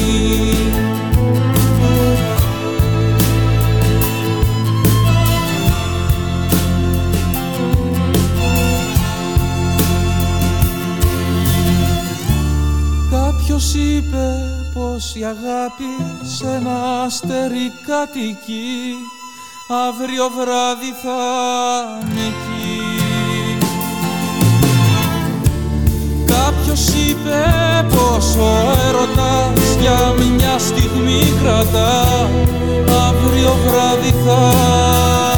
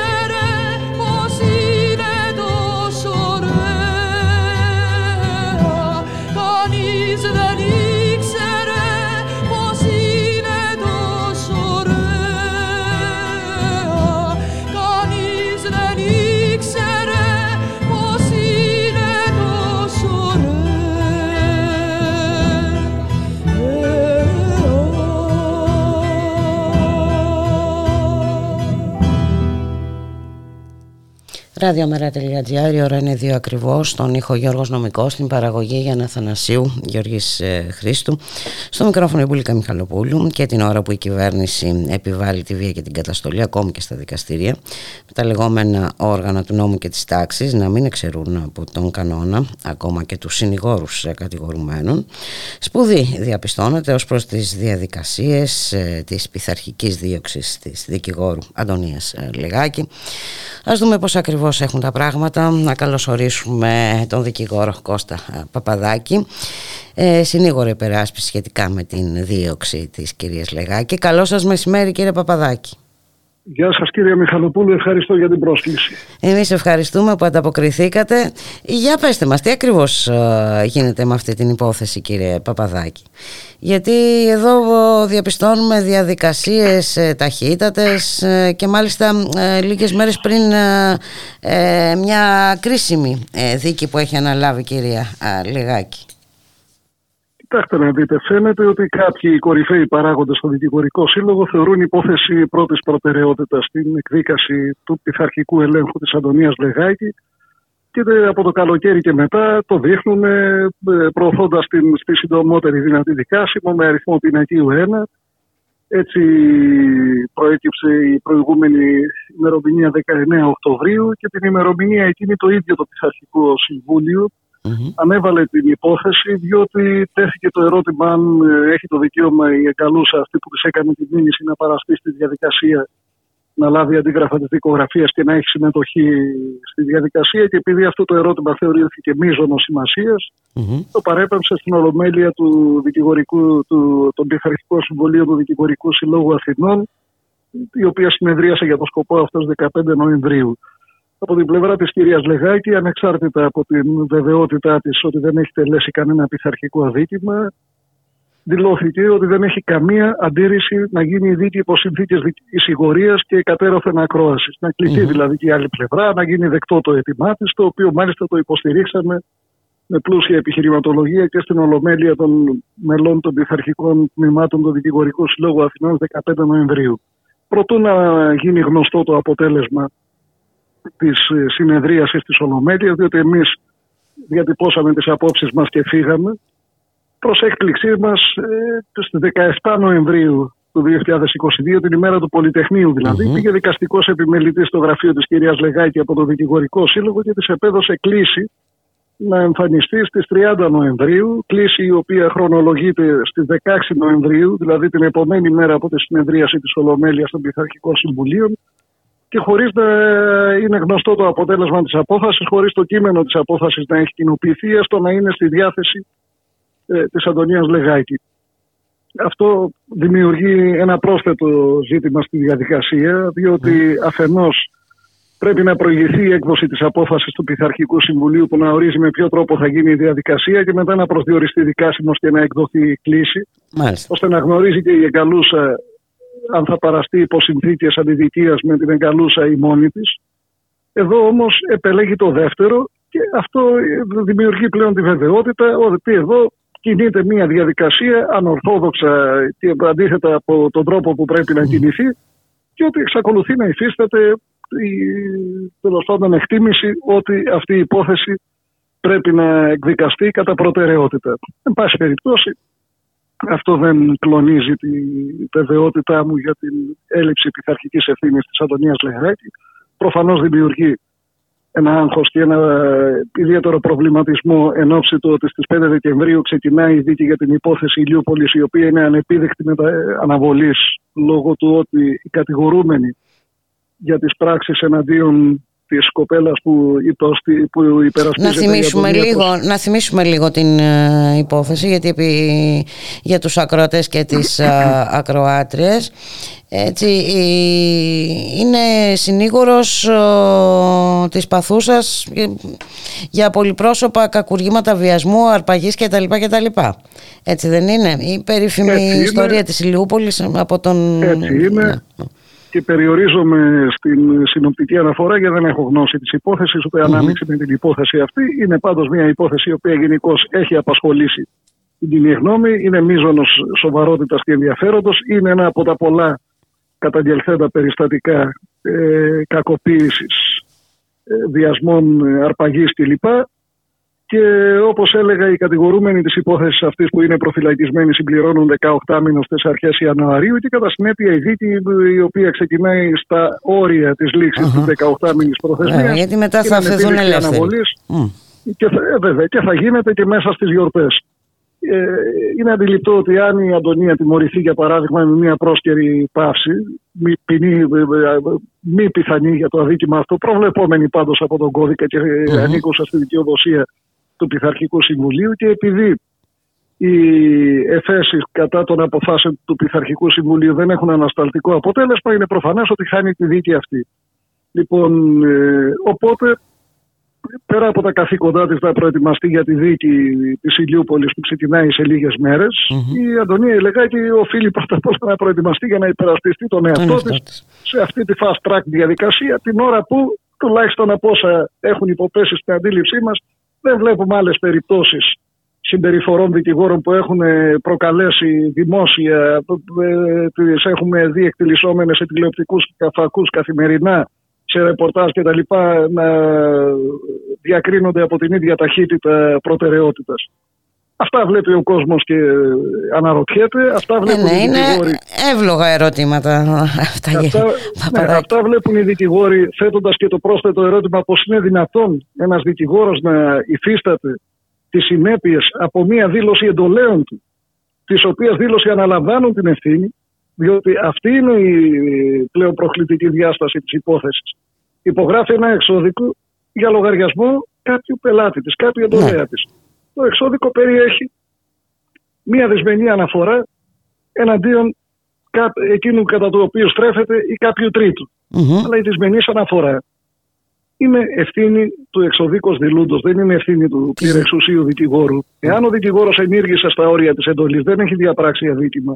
Αδίκημα έχει διαπράξει αν ενήργησε εκτός ορίων της εντολης σε βάρος του εντολέα του πρωταδικήρια ή εάν έχει χρησιμοποιήσει εκφράσεις προσβλητικές, υβριστικές ε, που θα μπορούσαν να αποδεχθούν που ξεφεύγουν πολύ από τα πλαίσια της ήπιας διατύπωσης. Δεν υπάρχει τίποτα τέτοιο και εδώ και είναι απορίας άξιο για ποιο λόγο η υπόθεση αυτή φτάνει στο Πειθαρχικό Συμβούλιο και φτάνει σε τρεις δικασίμους από το Σεπτέμβριο μέχρι τώρα συνεχόμενες από μήνα σε μήνα και με αριθμό ένα στο πινάκιο. Μάλιστα. Εν πάση περιπτώσει, τώρα τα περαιτέρω θα λυθούν επί της οθόνης. Να ευχαριστήσω από τη συχνότητά σας για τη συμπαράσταση και του Μέρα 25 που εξέδωσε ανακοινώσεις που ήταν εκεί πολλοί κόσμος ε, ε, στο δικηγορικό σύλλογο και φαντάζομαι θα ξαναδώσει το παρόν όπως και πάρα πολλοί άλλοι γιατί ο κόσμος των κινημάτων η κοινωνία της οποίας οι υπερασπιστές είναι άνθρωποι σαν την Αντωνία Λεγάκη είναι δίπλα στο πλευρό της και συμπαραστέκονται. Αυτό το νόημα έχει και η δική μου η παράσταση ως συνηγόρου της που είναι μια τιμητική επιλογή για το πρόσωπό μου και εν πάση περιπτώσει παρά τις περίεργες αυτές αντικσότητες ας πούμε επιτραπεί να είμαι αισιόδοξος. Ε, ναι, ε, ε, όχι γιατί την ώρα που ε, και ο δικός σας ε, κλάδος έτσι, αντιμετωπίζει ε, σοβαρά ε, προβλήματα ε, κύριε Παπαδάκη και προφανώς προκαλεί μια, μια απορία γιατί τόση σπουδή, γιατί να δοθεί σε αυτό το θέμα τόσο μεγάλη προτεραιότητα έτσι όταν υπάρχουν και γίνονται τόσα και τόσα ας πούμε είδαμε ε, τι έγινε και χθες στην ε, Ευελπίδων Ναι, έτσι είναι, αλλά δυστυχώς εκεί δεν βλέπουμε καμία σπουδή από το δικηγορικό σύλλογο να τα καταγγέλει αυτά. Και αυτό δυστυχώς επαυξάνει την, ε, τον αυταρχισμό της ε, αστυνομικής βίας και του κράτους γενικότερα. Διότι ο δικηγορικός σύλλογος αντανακλαστικά επιδεικνύει όταν ο Ρουμπίκονας πετάει κανένα τρικάκι στα δικαστήρια και τότε και όταν συμβεί κάτι πάρα πολύ ακραίο. Αυτά όμως δυστυχώς ε, που συμβαίνουν εδώ είναι επίσης ακραία διότι η πειθαρχική δίωξη μιας δικηγόρου για μια δήλωση των εντολέων της ουσιαστικά πλήττει την ίδια τη δικηγορία, πλήττει την ανεξάρτητη δικηγορία την υπερασπιστική και αύριο πλήττει φυσικά και τον ίδιο τον πολίτη ο οποίος διαμαρτύρεται απέναντι σε μια αυθαιρεσία της εξουσίας διότι αυτό το χαρακτήρα έχει η εξώδικη διαμαρτυρία του ΚΙΜΣΕΠ απέναντι στην, στον οργανισμό πιστοποίησης που αργούσε δύο χρόνια να του ανανεώσει την άδεια εξωθώντας τον στο να κλείσει ή να μετατραπεί σε εμπορική εταιρεία για να μην κάνει αθέμητο ανταγωνισμό στα άλλα εμπορικά φροντιστήρια. Λοιπόν, υπάρχουν πολλά. Και εν πάση οποία- περιπτώσει, όπως είπατε, ε, εντάξει, στο, το εξώδικο ήταν των εντολέων της ε, κυρίας Λεγάκη.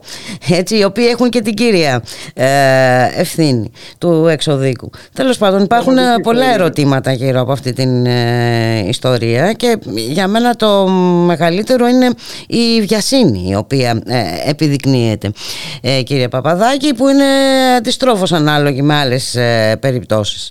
Ε, που- πολύ σοβαρότερες. Κατά πολύ σοβαρότερες.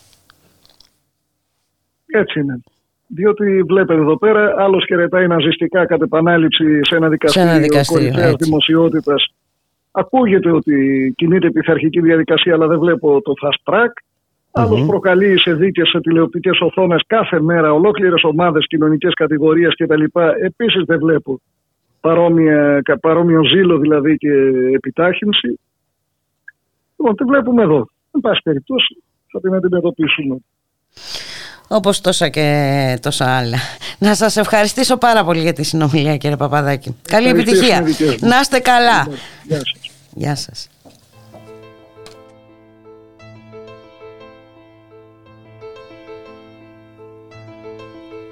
Έβγαλε βρώμα ιστορία ότι ξοφλήσαμε Είμαστε λέει το παρατράγουδο στα ωραία άσματα Και επιτέλους κάσμος οι ρήτορες πολύ μιλήσαμε Στο έξι τα παίζουμε σε αυτόν τον διάσο μόνος φαντάσματα.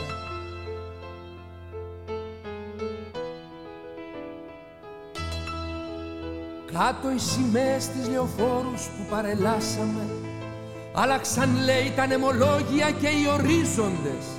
Μας κάνουν χάρη που μας ανέχονται και που γελάσαμε Τώρα δημόσια θα έχουν μικρόφωνο μόνο οι γνωρίζοντες.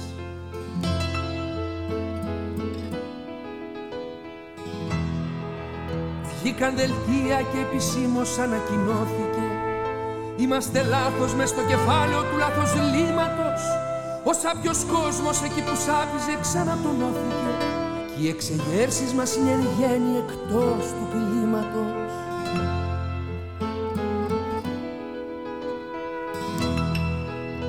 Δήλωση τσούλα ιστορία ότι γεράσαμε.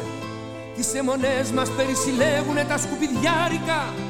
Όνειρα ξένα ρακιά αλότρια ζητοκραυγάσαμε Και τώρα εισπράττουμε απ' την εξέδρα μας βροχή δεκάρικα.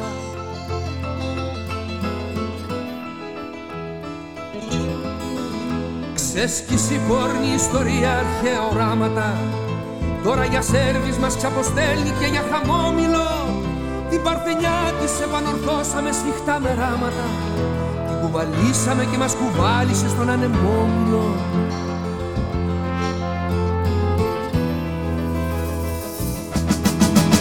Έβγαλε δρόμα ιστορία ότι ξοφλήσαμε Είμαστε λέει το παρατράγουδο στα ωραία άσματα. Και επιτέλους κάσμος οι ρήτορες πολύ μιλήσαμε. Στο εξής θα παίζουμε σαν φωνοτίας ο μόνος φαντάσματα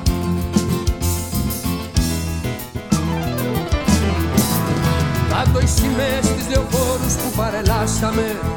Άλλαξαν λέει τα νεμολόγια και οι ορίζοντες. Μας κάνουν χάρη που μας ανέχονται και που γελάσαμε. Τώρα δημόσια θα έχουν μικρόφωνο μόνο οι γνωρίζοντες.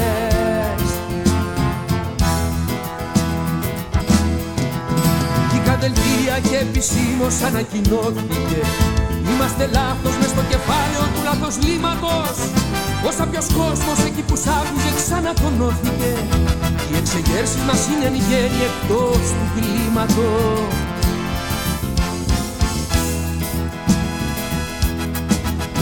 Δήλωσε η τσούλα ιστορία ότι γεράσαμε. Τις αιμονές μας περισυλλέγουνε τα σκουπιδιάρικα. Όνειρα ξένα ρακιά αλότρια ζητοκραυγάσαμε Και τώρα εισπράττουμε απ' την εξέδρα μας βροχή δεκάρικα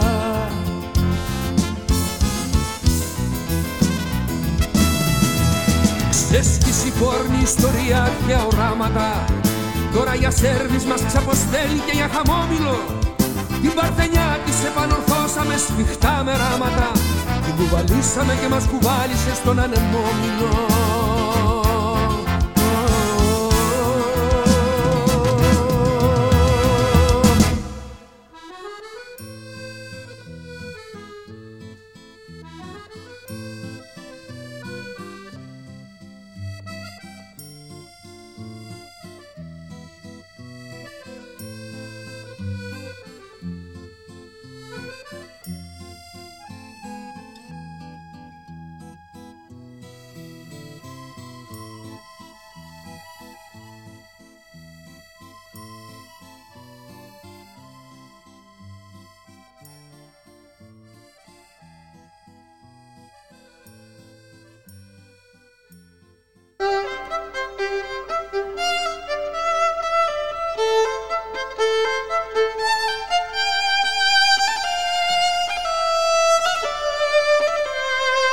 Ραδιομέρα.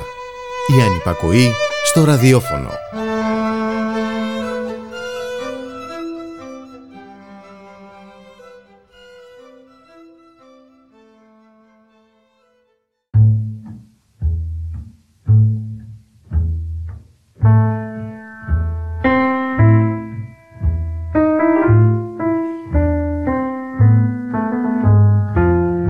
Ανοίγουμε πανιά, πλέουμε ανοιχτά συναντήσουμε ανθρώπους, τόπους, ήθη και έθιμα. Μουσικές και συνταγές.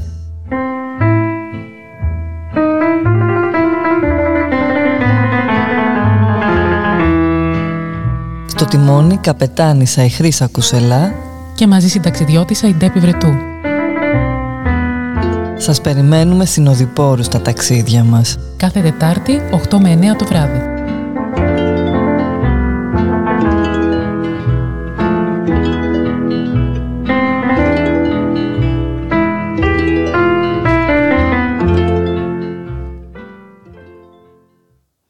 Ραδιομέρα.gr, στον ήχο Γιώργος Νομικός, στην παραγωγή Γιάννα Θανασίου Γιώργης Χρήστου, στο μικρόφωνο η Βουλίκα Μιχαλοπούλου. Η αυριανή μέρα, 25 Νοεμβρίου, έχει οριστεί ως Παγκόσμια ημέρα για την εξάλληψη της βίας κατά των γυναικών. Ε, γυναικές, φεμινιστικές και συνδικαλιστικές οργανώσεις καλούν σε συγκέντρωση διαμαρτυρίας ενάντια στην έμφυλη βία στην πλατεία Κλαθμόνος στις 6 το απόγευμα. Να καλωσορίσουμε την κυρία Σύση Βοβού από την Φεμινιστική Συλλογικότητα το ΜΟΒ. Καλό σας μεσημέρι κυρία Βοβού.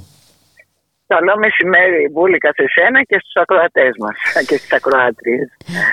Και βέβαια αυτή είναι μια παγκόσμια ημέρα ε, σε συνθήκες ε, ιδιαίτερα αυξημένης βίας, όχι μόνο κατά των γυναικών. Ε, τα φαινόμενα βίας και συντηρητισμού αυξάνονται, κυρία Βοβού, σε μια κοινωνία που αποσαθρώνεται.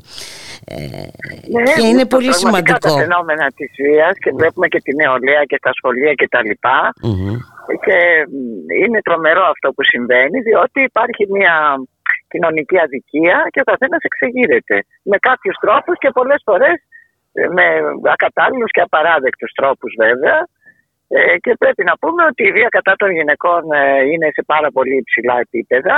Το αν αυξάνεται ή όχι δεν μπορούμε να το πούμε γιατί έχει σημασία πόσες καταγγελίες Ε, ναι, αν λάβουμε υπόψη όμως τον αριθμό των γυναικοκτονιών, ε, μπορούμε να, να υποθέσουμε ε, ε, βάσιμα έτσι, ότι έχουν αυξηθεί ναι. τέτοια ναι. φαινόμενα. δεν έχουμε αριθμό γυναικοκτονιών ναι. ακόμα, δεν έχουμε βγάλει. Η Γραμματεία Ισότητας θα βγάλει στοιχεία αύριο από ό,τι έχω μάθει. Ε, πέρυσι είχαμε 17 γυναικοκτονίες, πολύ περισσότερες από ό,τι πρόπερση και αντιπρόπερση, δηλαδή για να το πούμε που σημαίνει ότι εντάξει, έχει ξεφύγει το πράγμα πάρα πολύ και ότι είναι τρομερό και υπάρχει βέβαια και ο νόμος. Και δεν αφορά βέβαια μόνο τη χώρα μας, έτσι, δεν... Ε, ναι, ναι Μιλάω δεν συνολικά. Μόνο, αλλά η ναι. κάθε μία θα κάνει ό,τι μπορεί στον τόπο της, ας πούμε. Εμείς κάνουμε αγώνες και αύριο Είπαμε ότι έχουμε τη διαδήλωση 6 ώρα στην πλατεία Κλαθμόνος, πάντα σε συνεργασία και με διεθνής ε, με διεθνιστικό τρόπο με τις Ιρανές, τις Αφγανές και τα λοιπά και άλλες οργανώσεις ε, ξένων γυναικών που δεν είναι για μας ξένες, είναι δικές μας, θα έρθουν και θέλουμε να απαιτήσουμε πρώτα απ' όλα απευθυνόμαστε στην πολιτεία, ε, στην κοινωνία, πρώτα απ' όλα στην κοινωνία να δεχθεί και να παραδεχθεί την ισότητα των φίλων, άντρες και γυναίκες, να το πούμε και αυτό. Και δεύτερον στην πολιτεία γιατί έχουμε πάρα πολλά αιτήματα και για ξενώνες και για νομική στήριξη στα δικαστήρια και τα πάντα, τα οποία δεν προχωρανε Αυτό. Και βέβαια έχουμε δει μια προσπάθεια οπισθοδρόμησης. Ε, αναφέρομαι βέβαια στην ε, προσπάθεια να επανέλθει ε, το θέμα της, α, της άμβλωσης, κυρία Βουβού. Δηλαδή, ναι, τώρα ναι. υπάρχουν ας πούμε Είδαμε τι έγινε στην Αμερική, ευτυχώς υπήρξε ναι. μια μια αντίδραση, μια κινητοποίηση ε, που κάτι ναι. δείχνει και αυτό ότι δεν ναι. είναι διατεθειμένες οι γυναίκες αλλά και ε, οι, οι σύμμαχοι ναι. άνδρες ε, να δεχθούν ναι. επιστροφή στο παρελθόν. Ναι. Και, και να πούμε ότι στις ενδιάμεσες εκλογές που βέβαια οι δημοκρατικοί κάτι χάσανε αλλά όχι πάρα πολύ κύριος σύνθημα των δημοκρατικών ήταν το δικαίωμα των γυναικών στην εκτρωση ε, κάνανε την αντιπαράθεση με τους ε, Ρεπουμπλικάνους. Ε, κάτι μας δείχνει αυτό πόσο κεντρικό έχει γίνει όχι το ένα θέμα, εντάξει αυτό είναι πολύ κυρίαρχο, αλλά και πολλά θέματα γυναικείων δικαιωμάτων και να μην ξεχάσουμε ποιος, ποιος αντιστάθηκε στον Τραμπ και ποιος έδιωξε τον Τραμπ έστω και οριακά στην Αμερική. Και βέβαια, όπως είπατε και εσείς, υπάρχουν και πολλά άλλα θέματα. Ένα από αυτά είναι και το νομικό πλαίσιο εδώ στην ε, χώρα μας και η απονομή δικαιοσύνη στις γυναίκες θύματα βίας. Αυτό είναι το τρομερό. Σας καλώ εσάς και όποιους ακροατές, ακροάτριες θέλουν να έρθουμε σε ένα δικαστήριο που γίνονται κάθε μέρα δικαστήρια. Δηλαδή το, η καθυστέρηση και η χελώνα είναι το κάτι άλλο. Ε, ε, προχθές, πριν από δύο εβδομάδες, καταδικάστηκε ένας πατέρας, να τον βάλω και σε εισαγωγικά, γιατί είχε ρίξει μπουνιά στο 2,5 χρονών παιδάκι του πριν, από 7, πριν από 6 χρόνια. Τώρα είναι 8 χρονών το παιδάκι.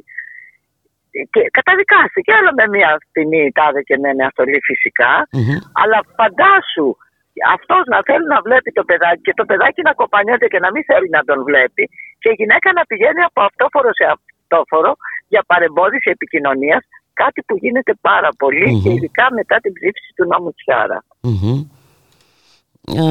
οπότε και αυτό είναι ένα πολύ ε, μεγάλο θέμα. Ε, τώρα που να επεκταθούμε στο τι γίνεται στους χώρους ε, δουλειάς στα δικαιώματα των γυναικών της εργασίας στις διακρίσεις μεταξύ ανδρών και γυναικών εργαζομένων. Είναι, είναι πάρα πολλά τα ζητήματα και βέβαια ένα άλλο ζήτημα είναι στο πώς, στο πώς στέκεται η πολιτεία απέναντι στα θύματα στις ναι, κακοποιημένες γυναίκες. Πρώτον δεν έχει λεφτά.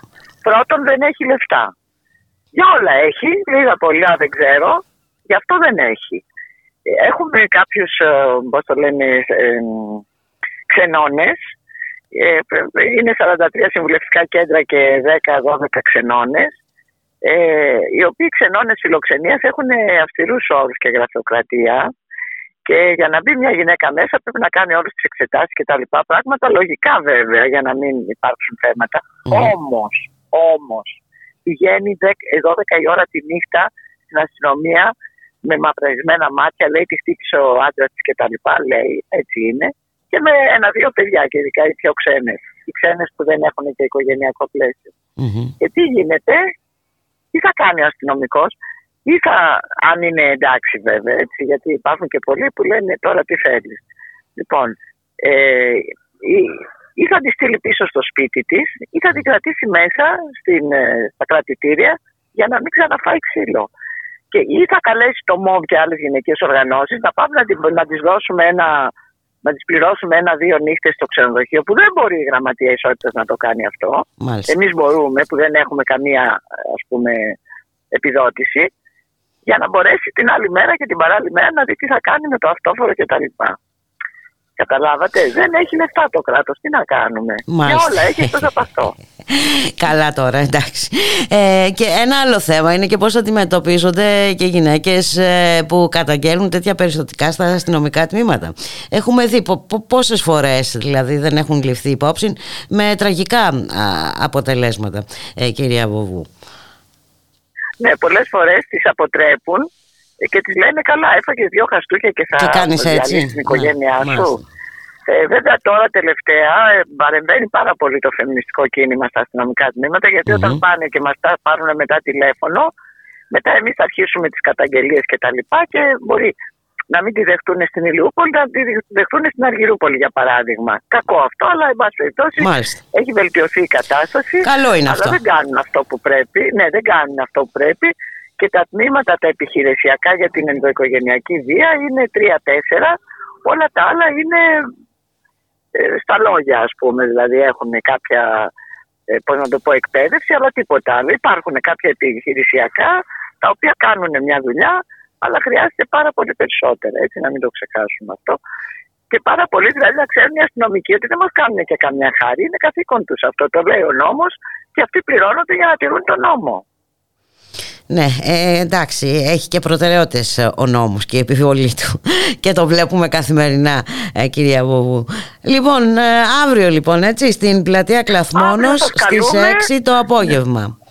Ναι, και πολλά άλλα γίνονται, ας πούμε, να πούμε σε όλη τη χώρα, σε συζητήσεις, σε προβολές ταινιών. Δηλαδή, αυτή η αντίδραση πάνω στα θέματα των γυναικείων δικαιωμάτων προχωράει. Το να πω. Και θα ακολουθήσει πορεία ε, προς τη Βουλή. Ναι, θα ακολουθήσει πορεία προς τη Βουλή. Ναι. Λοιπόν, ε, σας ευχαριστώ πολύ. Να είστε καλά. Καλή συνέχεια. Γεια. Λευκή μου τύχη και λευκή ζωή μου γιατί τα βράδια κρύβεστε στον γκρίζο Βλέπω στο άσπρο σας την προβολή μου. Και το μετά από το μετά γνωρίζω Αν είχα θάρρος για να πω το έλα. Τώρα δε θα είχα τη φωτιά στο αίμα. Αν είχε χρώμα θα ήταν άσπρη τρέλα. Αν είχε σώμα θα ήταν πάλι ψέμα. Κοίτα τα χέρια πως γυρνούν στον τοίχο σαν να χορεύουνε με τη σιωπή μου. Κι εγώ που χρόνια γύρευα το στίχο που θα εξηγήσει τη βουβή ζωή μου μεταμφιέζω τη σιωπή σε λέξη και τη χαρίζω σ' όποιον με εξηγήσει. Να έχει το μέλλον μου να επιλέξει πιο παρελθόν μου θα ξαναγυρίσει.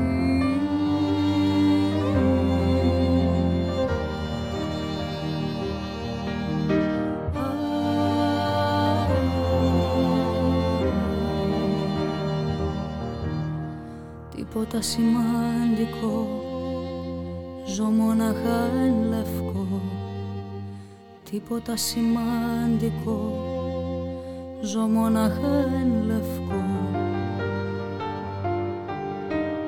Λευκή μου τύχη και λευκή ζωή μου. Καλά τα λένε οι εγχρωμοί μου φίλοι. Το πρόβλημά μου η υπερβολή μου ότι αργία απάντηση να στείλει. Αν είχε θάρρος να φανεί ο λόγος Τώρα δε θα ήταν φωτιά στο αίμα. Αν είχε χρώμα θα ήταν άσπροφόβος. Αν είχε σώμα θα ήταν σαν και εμένα. Αν σ' αγαπούν να μάθουν να το λένε Κι αν δεν στο που να μάθεις να το κλέβεις Κι αν θες να δεις τα αληθινά να καίνε.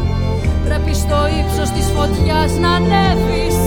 Και σε λυπούνται που δεν το έχεις νιώσει. Και εσύ λυπάσαι που το ξέρεις πρώτος. Και που κανείς δεν είχε λάβει γνώση. Πως η σιωπή σου ήταν χρόνια κρότος.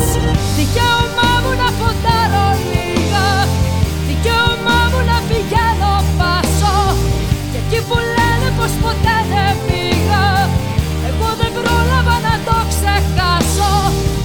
Ποιος ρωτήσει γιατί πάντα φεύγω. Αυτό το τόνο του λευκού στο βλέμμα. Του λέω μια φράση σαν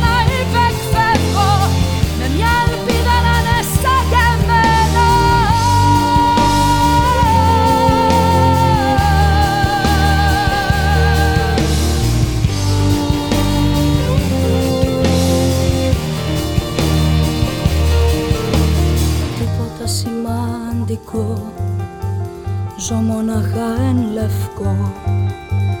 Τίποτα σημαντικό. Ζω μοναχά εν λευκό.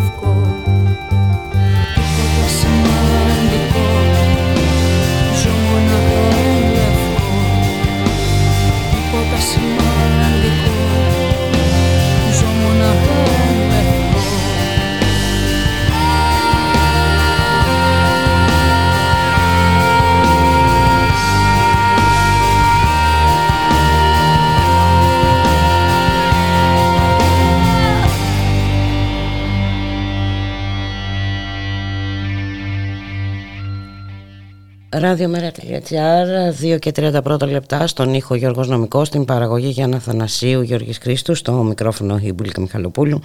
Την επανάληψη του φαινομένου των αγανακτισμένων φαίνεται ότι φοβάται η κυβέρνηση. Σίγουρα δεν ήταν τυχαία η, αναφορά, ε, η σχετική αναφορά σήμερα του κυβερνητικού ε, εκπροσώπου. Ε, μίλησε για ρητορική σχετικά με τις αντιδράσεις για τους πληστηριασμούς, με χαρακτηριστική την περίπτωση της συνταξιούχου Ινωάνας Κολοβού Μίλησε λοιπόν για ρητορική που παραπέμπει σε εποχές αγανακτισμένων επιχειρώντας να διαστευρώσει τη σημασία των μεγάλων αυτών κινητοποίησεων του 2011. Παρά την ανησυχία τη, όμως, εξακολουθεί να φροντίζει τους φίλους της χαρακτηριστικές περιπτώσεις, η περίπτωση των αυπηγείων Ελευσίνας, αλλά και η περίπτωση της ε, Λάρκο ε, να καλωσορίσουμε τον κύριο Αντώνη Στεριώτη, μέλος του πολιτικού σχεδιασμού του ΜΕΡΑ25. Καλό σας μεσημέρι κύριε Στεριώτη. Καλησπέρα κυρία Μιχαλοπούλου, καλησπέρα στους ακροατές μας. Λοιπόν, πριν από λίγο καιρό, έτσι, ε, ψηφίστηκε στη Βουλή ε, η υπόθεση για τα ναυπηγεία Ελευσίνας και παρόλα αυτά ε, δεν εφαρμόζεται ούτε αυτή κύριε Στεριώτη. Πρόκειται για μια ηλαροτραγωδία. Ε, η ηλαροτραγωδία, το ηλαρόν μέρος αγαπητή Μπουλίκα, έχει να κάνει με το ότι έχουμε τον πλήρη εξευτελισμό του Ελληνικού Κοινοβουλίου. Δηλαδή το, η Βουλή ψήφισε πρόσφατα, όπως ανέφερες, τέλη Ιούλη, αρχές Αυγούστου, ε, το σχέδιο εξυγίανσης, υποτίθεται την κύρωση με νόμο του σχεδίου εξυγίανσης των ναυπηγείων Ελευσίνα. Πρόσφατα, εμείς είχαμε σαν μέρα 25 τοποθετηθεί τελείως αρνητικά. Είχαμε καταγγείλει το συγκεκριμένη συμφωνία. Την είχαμε χαρακτηρίσει απλώς την κύρωση της συμφωνίας απλά σαν μια ταφόπλακα στις ποινικές ευθύνες αυτών που την υπέγραφαν για λογαριασμό του δημοσίου. Μάλιστα. Γι' αυτό ήρθε για κύρωση. Για να εξασφαλίσει ασυλίες. Όπως έχει γίνει σε πολλές αντίστοιχες περιπτώσεις. Οι κύριες ενστάσεις μας είχαν να κάνουν με το θηριώδη κουρέματα των υποχρεώσεων προς το δημόσιο. Έτσι. Οι υποχρεώσεις της εταιρείας προς το δημόσιο κουρεύονταν σε ποσοστό 95% περίπου, για να ξέρουν οι ακροατές μας ότι υπάρχουν λεφτόδεντρα. Ε, τα οποία δεν ισχύουν γιατί ε, ε, ε, μας έρχεται συνέχεια στο, στο νου η ιστορία των πληστηριασμών έτσι. Ε, τα κουρέματα αυτά ναι. σε καμία περίπτωση δεν ισχύουν ναι. για τους δανειολήπτες απλά ναι. αυτοί πρέπει να χάσουν το σπίτι τους στην περίπτωση των αφήγειων μιλάμε για ένα κούρεμα περίπου 400 εκατομμυρίων Μάλιστα. προς όφελος του επενδυτή του κυρίου Ξενόκοστα ε, αυτό είχαμε καταγγείλει και είχαμε καταγγείλει κυρίως τους απαράδεκτους όρους ό,τι αφορά τους εργαζόμενους και τη διατήρηση των θέσεων εργασίας.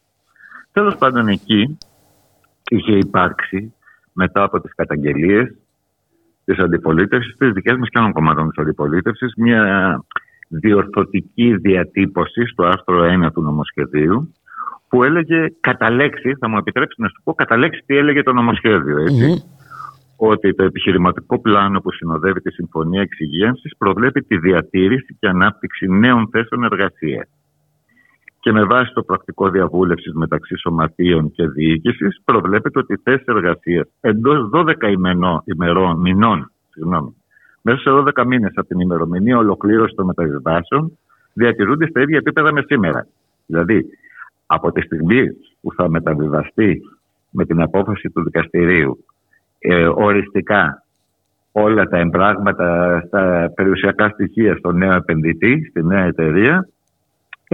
Από εκείνη τη στιγμή, μετά, μέσα σε 12 μήνες, θα πρέπει να υπάρχουν περίπου 600 προσλήψεις όσο είναι και ο σημερινός αριθμός των απασχολούμενων στα ναυπηγεία. Με προτεραιότητα στο υφιστάμενο προσωπικό. Στο υφιστάμενο. Και σύμφωνα με τις υπάρχουσες ανάγκες κατά περίπτωση, με στόχο εντός 24 μηνών, δηλαδή μετά από δύο χρόνια, από την ημερομηνία ολοκλήρωσης των μεταβιβάσεων, να έχουν διπλασιαστεί. Δηλαδή να έχουν γίνει 1.200 mm-hmm. οι θέσει από τις 600. Σε ένα χρόνο δηλαδή να, είναι, να, έχουμε, να έχουν προσληφθεί όλοι και μετά να έχουν διπλασιαστεί ο αριθμός τους μέσα σε δύο χρόνια.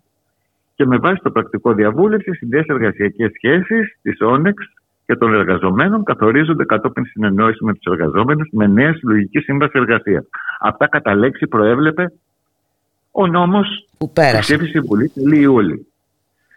Τι έγινε όμως; Πρόσφατα στις 7 του Νοέμβρη συνέλθει η Επιτροπή Παραγωγής και Εμπορίου τη ζήτησε ο ΣΥΡΙΖΑ για να παρουσιαστεί πού βρισκόμαστε σε σχέση με το σχέδιο εξυγεία. Εκεί παρουσιάστηκε από τον κύριο Γεωργιάδη και από τον επενδυτή, τον κύριο Ξενόκοστα, το σχέδιο εξυγίανσης το οποίο, είχε κατατεθεί, το οποίο κατατέθηκε στο δικαστήριο. Έτσι. Όπου προβλέπει, άκουσον άκουσον, τελείως διαφορετικές ρυθμίσεις από αυτές που προέβλεπε το νόμος. και προσέξτε, τη διατύπωση. Σας θυμίζω έτσι αυτό που μόλις είπαμε.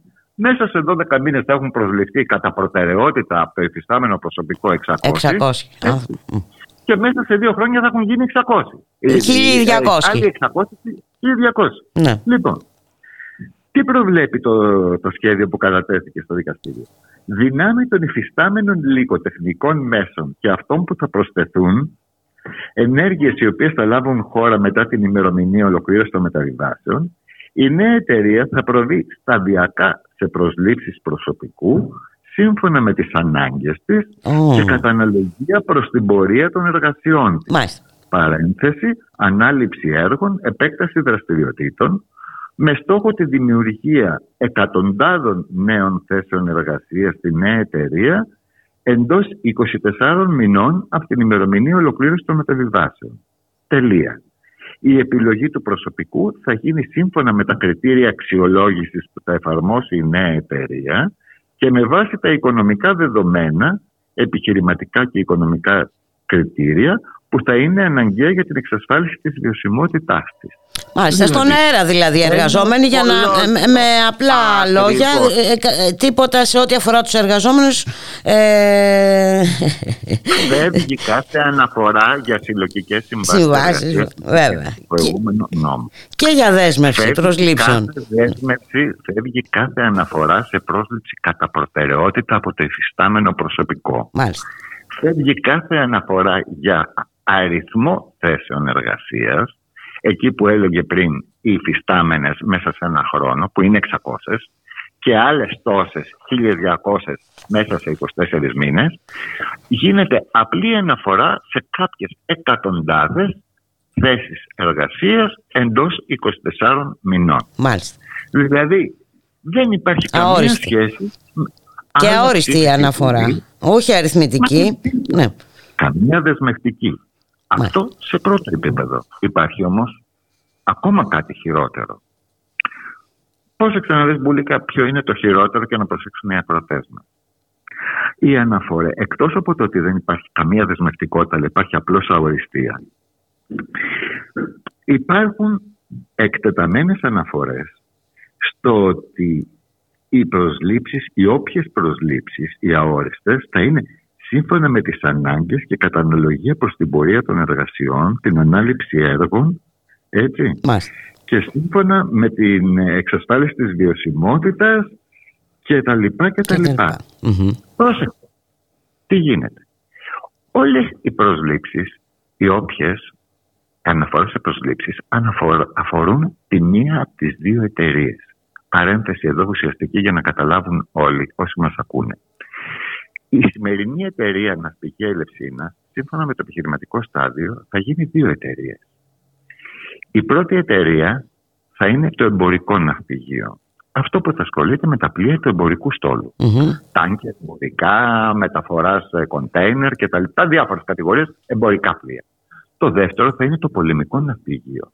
Το οποίο θα ναυπηγεί και θα επισκευάζει πολεμικά πλοία για τις ανάγκες του ελληνικού πολεμικού ναυτικού ή ενδεχόμενων πολεμικών ναυτικών ενδεχόμενων ξένων που θα ήθελαν να κάνουν μια πολεμική παραγγελία. Οι προβλέψεις για προσλήψη εργαζομένων αφορούν μόνο το πολεμικό ναυπηγείο. Μάλιστα. Οι αποζημιώσεις και τα δεδουλευμένα των, εργαζομένων που είναι γύρω στα 50 εκατομμύρια και τις οποίες έχει αναλάβει η νέα εταιρεία είναι το πολεμικό ναυπηγείο. Τι θα γίνει με αυτόν τον τρόπο; Εδώ είναι η παγίδα. Η παγίδα είναι ότι εάν δεν πάρει παραγγελίες στο πολεμικό ναυπηγείο, δεν πρόκειται να κάνει προσλήψεις και τίθεται και αμφιβόλα και καταβολή των δεδουλευμένων και των αποζημιώσεων των εργαζόμενων. Αυτός είναι ο ελέφαντας στο δωμάτιο, τον οποίο καταγγέλει το ΜΕΡΑ 25 με την ερώτηση που κατέθεσε σχετικά στη Βουλή. Δηλαδή, ένα, η αφέτηση κάθε εξασφάλιση προς τους εργαζόμενους και δύο, η διαφαινόμενη χρησιμοποίηση των εργαζομένων ως ε, εκβιαστικό όπλο προκειμένου να εξασφαλιστούν οι παραγγελίες των κορβετών του πολεμικού ναυτικού. Η ρίστα εμπαρόδο να μάθουν οι ακροτές μας ότι με σημερινά δημοσιεύματα συνέρχεται άμεσα το ΚΙΣΕΑ για να αποφασίσει για το πρόγραμμα των νέων κορβατών που ανέρχεται σε 3 δισεκατομμύρια ευρώ. Μάλιστα. Μιλάμε για τρεις συν μία με, με, με οψιόν για τέταρτη φρέκα, ε, όχι, κορβέτα, για τις κορβέτες. Έτσι. Και μιλάμε και για τον εξυγχρονισμό των υπαρχουσών κορβετών που είναι άλλα 500 εκατομμύρια. Συνολικά ένα πακετάκι 3,5 δις. Εάν δεν τα πάρει το πολεμικό ναυπηγείο, ξεκάθαρα από τη διατύπωση της συμφωνίας, έτσι, η θα γίνει Κάνει διακοπές η γραμμή κύριε Στεριώτη. Την ανάληψη έργων, αν δεν τα πάρει, δεν πρόκειται να τους προσλάβει. Μάλιστα. Δηλαδή, είναι μία χρησιμοποίηση των εργαζομένων για εκβιασμό της πολιτείας. Σε συνεννόηση με την πολιτεία. Να είμαστε σίγουροι ότι όταν ανατεθούν οι κορδέτες, ανεξάρτητα αν τις πάρουν οι Γάλλοι ή οι Ιταλοί, μάλλον οι Ιταλοί, γιατί το, η Ιταλική προσφορά είναι της Φινκανχέρη με την οποία, η οποία αν πάρει την παραγγελία θα μπει στο μετοχικό κεφάλαιο του πολεμικού ναυπηγείου σύμφωνα με τον επενδυτή τον κύριο Ξενόκοστα. Είναι δηλαδή μια ιστορία προαποφασισμένη την οποία βλέπουμε να εξελίσσεται μπροστά μας. Προαποφασισμένη και ε, χρησιμοποιήθηκε το κοινοβούλιο για να της δώσει ένα μανδύα νομότυπο. Ακριβώς, ακριβώς, ακριβώς. Μάλιστα. Έτσι, ο αγαπημένος επενδυτής του Άδωνη και του ΣΥΡΙΖΑ, γιατί τον είχε φέρει ο κύριος Τσίπρας με τον Νεόριο, θυμόμαστε, όταν mm-hmm. του βρει το Νεόριο το 18. Και τώρα ψηφίσανε μαζί με το Νέα Δημοκρατία την παραχώρηση στον κύριο Ξενόκοστα. Έτσι. Από ό,τι φαίνεται ο κύριος Ξενόκοστα και από ό,τι διαβάζουμε και με τις τελευταίες του ανακοινώσεις, δεν πρόκειται να βάλει δεκάρα τσεκιστή από την τσέπη του. Όλη η χρηματοδότηση της εξαγοράς γίνεται μέσω του κουρέματος 400 εκατομμυρίων από το ελληνικό δημόσιο και από τον ΕΦΚΑ, από τις υποχρεώσεις της εταιρείας. Γίνεται με τα κουρέματα των υποχρεώσεων προς εργαζόμενους. Από τις 39 του 21 μέχρι και σήμερα. Τους κοροϊδέψανε από αυτού. Και ταυτόχρονα τους εκβιάζουν ότι αν δεν τα πάρει ο Ξενόκοστα θα κλείσει η εταιρεία και θα, και θα, πάντα. Και θα βρεθείτε και στο δρόμο. Και θα, και θα βρεθείτε και στο δρόμο. Και τώρα από ό,τι βλέπουμε και δεν έχουν εξασφαλιστεί καθόλου, διότι άλλα περιμένανε με βάση τον νόμο ότι ήταν εξασφαλισμένες κατά προτίμηση θα γινόντουσαν οι προσλήψεις από το υφιστάμενο προσωπικό. Και τώρα έχει, φύγει, έχει φύγει κάθε αναφορά και κάθε δέσμευση. Και βεβαίως έτσι έχουμε να κάνουμε και τον απο, απόλυτη κοροϊδία της Ελληνικής Βουλής.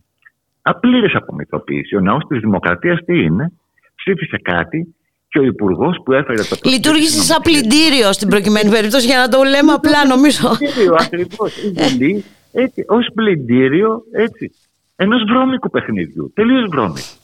Και εδώ έχουμε έναν υπουργό, τον κύριο Γεωργιάδη, που έφερε ένα νομοσχέδιο που τον εξοδοτούσε να υπογράψει μια σύμβαση και πήγε και υπέγραψε άλλη σύμβαση από αυτή που είχε εξοδότηση.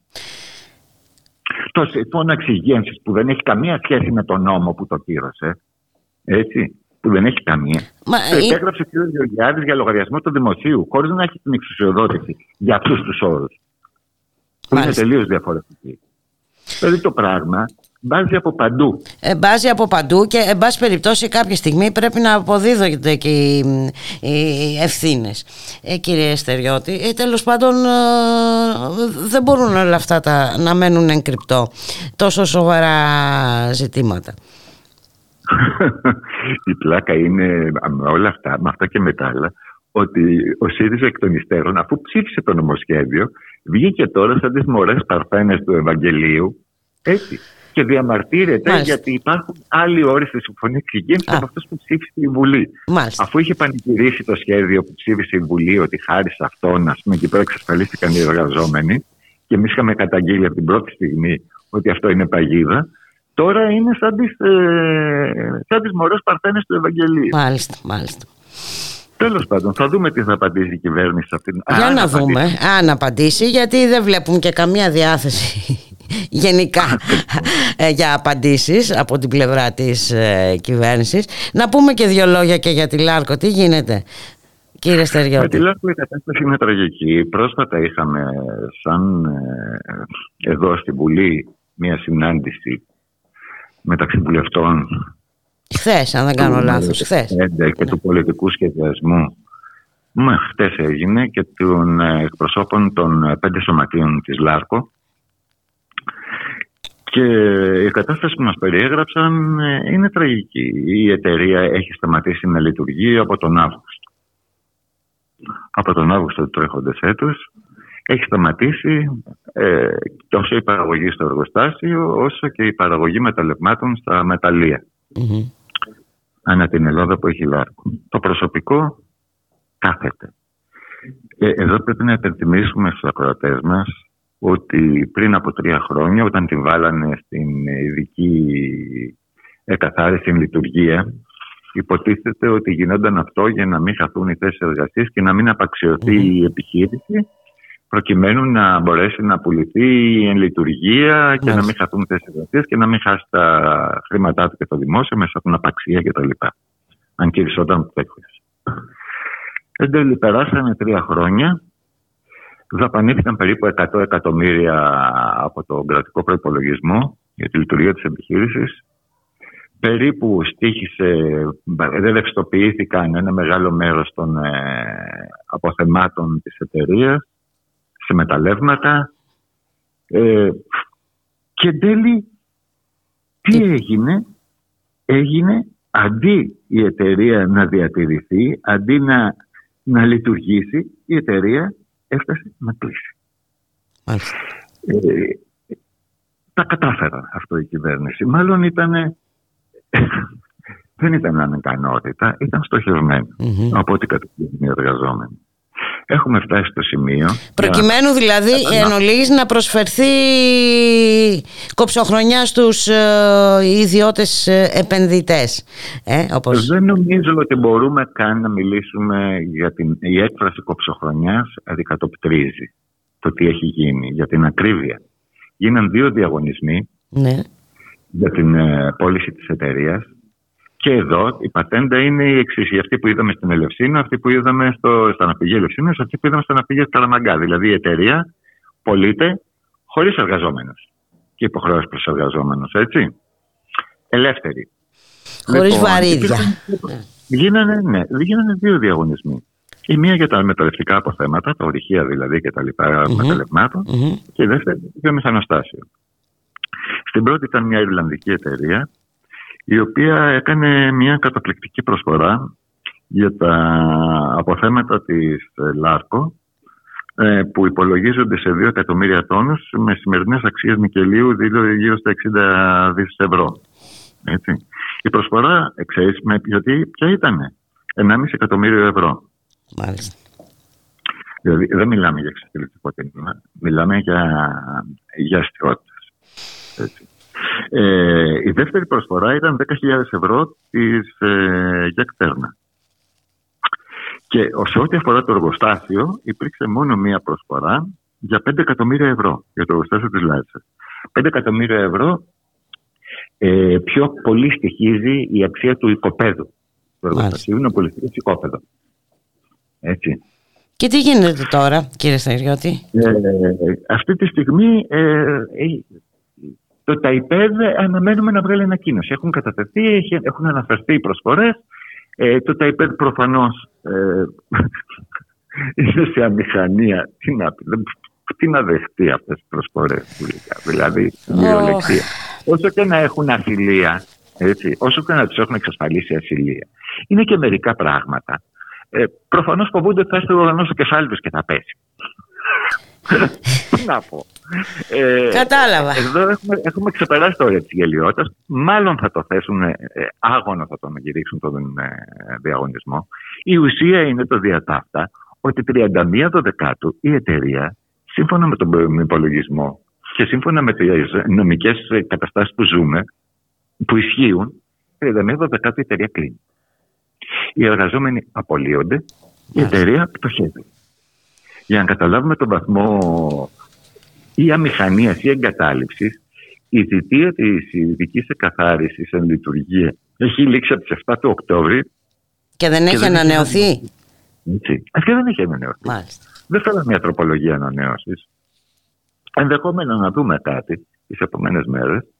Αλλά μέχρι στιγμής δεν ξέρουμε τίποτα. Η κυβέρνηση κρατάει τελείως κλειστά τα, τα χαρτιά της. Οι εργαζόμενοι είναι σε απόγνωση. Έτσι σε ό,τι αφορά το μέλλον τους, είναι τελείως στον αέρα. Ε, βέβαια. Είναι τελείως στον αέρα. Εδώ και οι άλλοι που υποτίθεται είχαν εξασφαλιστεί μήνα στον αέρα. Αναφέρομαι στα ναυπηγεία της Ελευσίνας. Ναι. Πόσο μάλλον οι συγκεκριμένοι εργαζόμενοι. 100 εκατομμύρια ευρώ που δίνει η Φέρνα για, τα, για το βιομηχανοστάσιο της, της Λάριμνα. Δηλαδή, μας έλεγαν οι εργαζόμενοι ότι ε, αν το πουλήσουμε για σίδερα, για παλιό σίδερα, το εργοστάσιο της Λάρινα, mm. η αξία του ξεπερνά τα 100 εκατομμύρια ευρώ. Μόνο αυτό δεν να καταλάβουμε. Μιλάμε ότι έχει ιδιόκτητο λιμάνι. Μιλάμε οι αποθήκες, τα ανταλλακτικά, ο εξοπλισμός του που είναι διαθέσιμα, έτσι, ξεπερνούν από ό,τι μας λένε τα 30 εκατομμύρια ευρώ. Μιλάμε. Είναι, είναι απίστευτο. Είναι, είναι, ναι, όντως είναι απίστευτο και μάλιστα ε, από ό,τι έχουν πει και οι ίδιοι οι εργαζόμενοι, υπήρχαν οι προποθέσει να συνεχίσει να, να δουλεύει. Ε. Απόλυτα. Μόνο αυτό. Κοίταξε, και να παράγει φυσικά. Τη Δημοκρατία. Τα τελευταία τρία χρόνια. Σου είπα, 100 εκατομμύρια δόθηκαν ε, από το κρατικό προπολογισμό και τις περικοπές στη μισθοδοσία των εργαζόμενων. Έτσι. Άλλα 300 εκατομμύρια εισπράχτηκαν από την πόλη προϊόντων της ΛΑΡΚΟ. Μιλάμε για 400, έτσι. Και άλλα 700 εκατομμύρια χάθηκαν από τη συρρήκνωση και το σταμάτημα της παραγωγής. Από ό,τι υπολογίζουν οι εργαζόμενοι.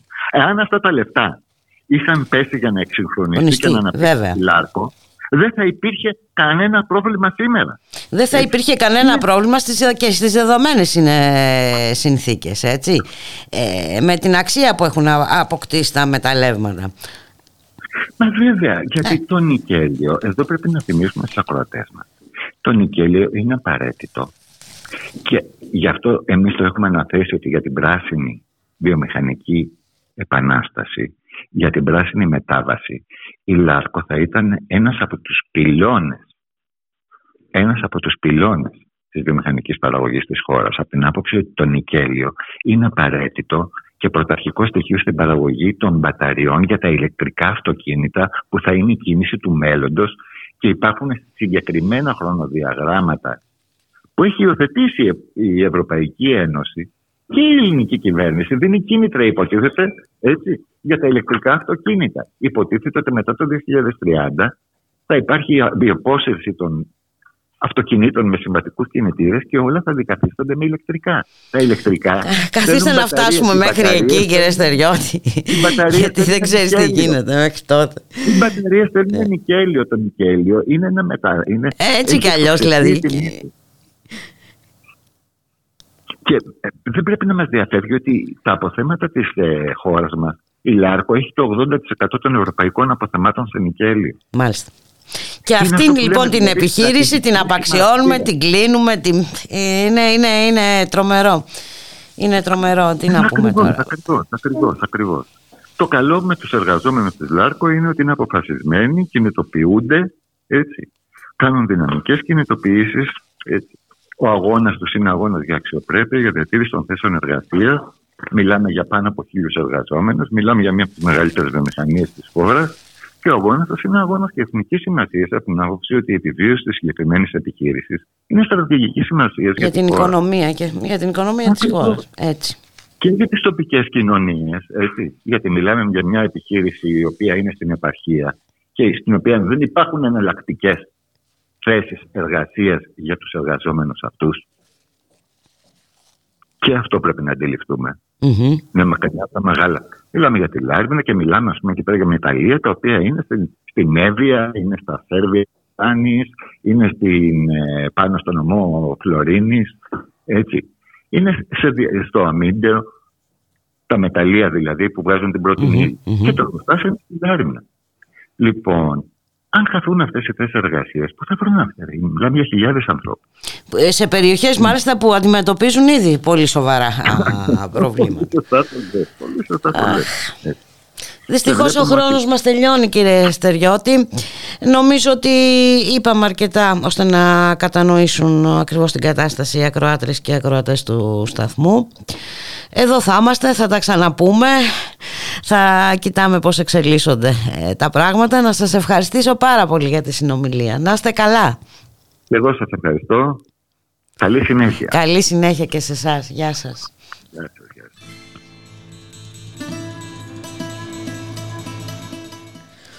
Και ήρθε η ώρα να σας αποχαιρετήσουμε, να σας ευχηθούμε να είστε όλες και όλοι καλά. Καλώς εχόντων των πραγμάτων. Θα τα ξαναπούμε αύριο στη μία. Γεια χαρά.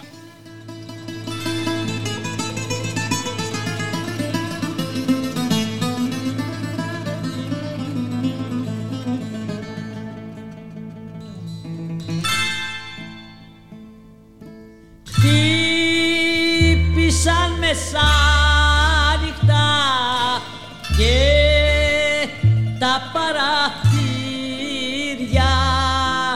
Δέρνια γεράς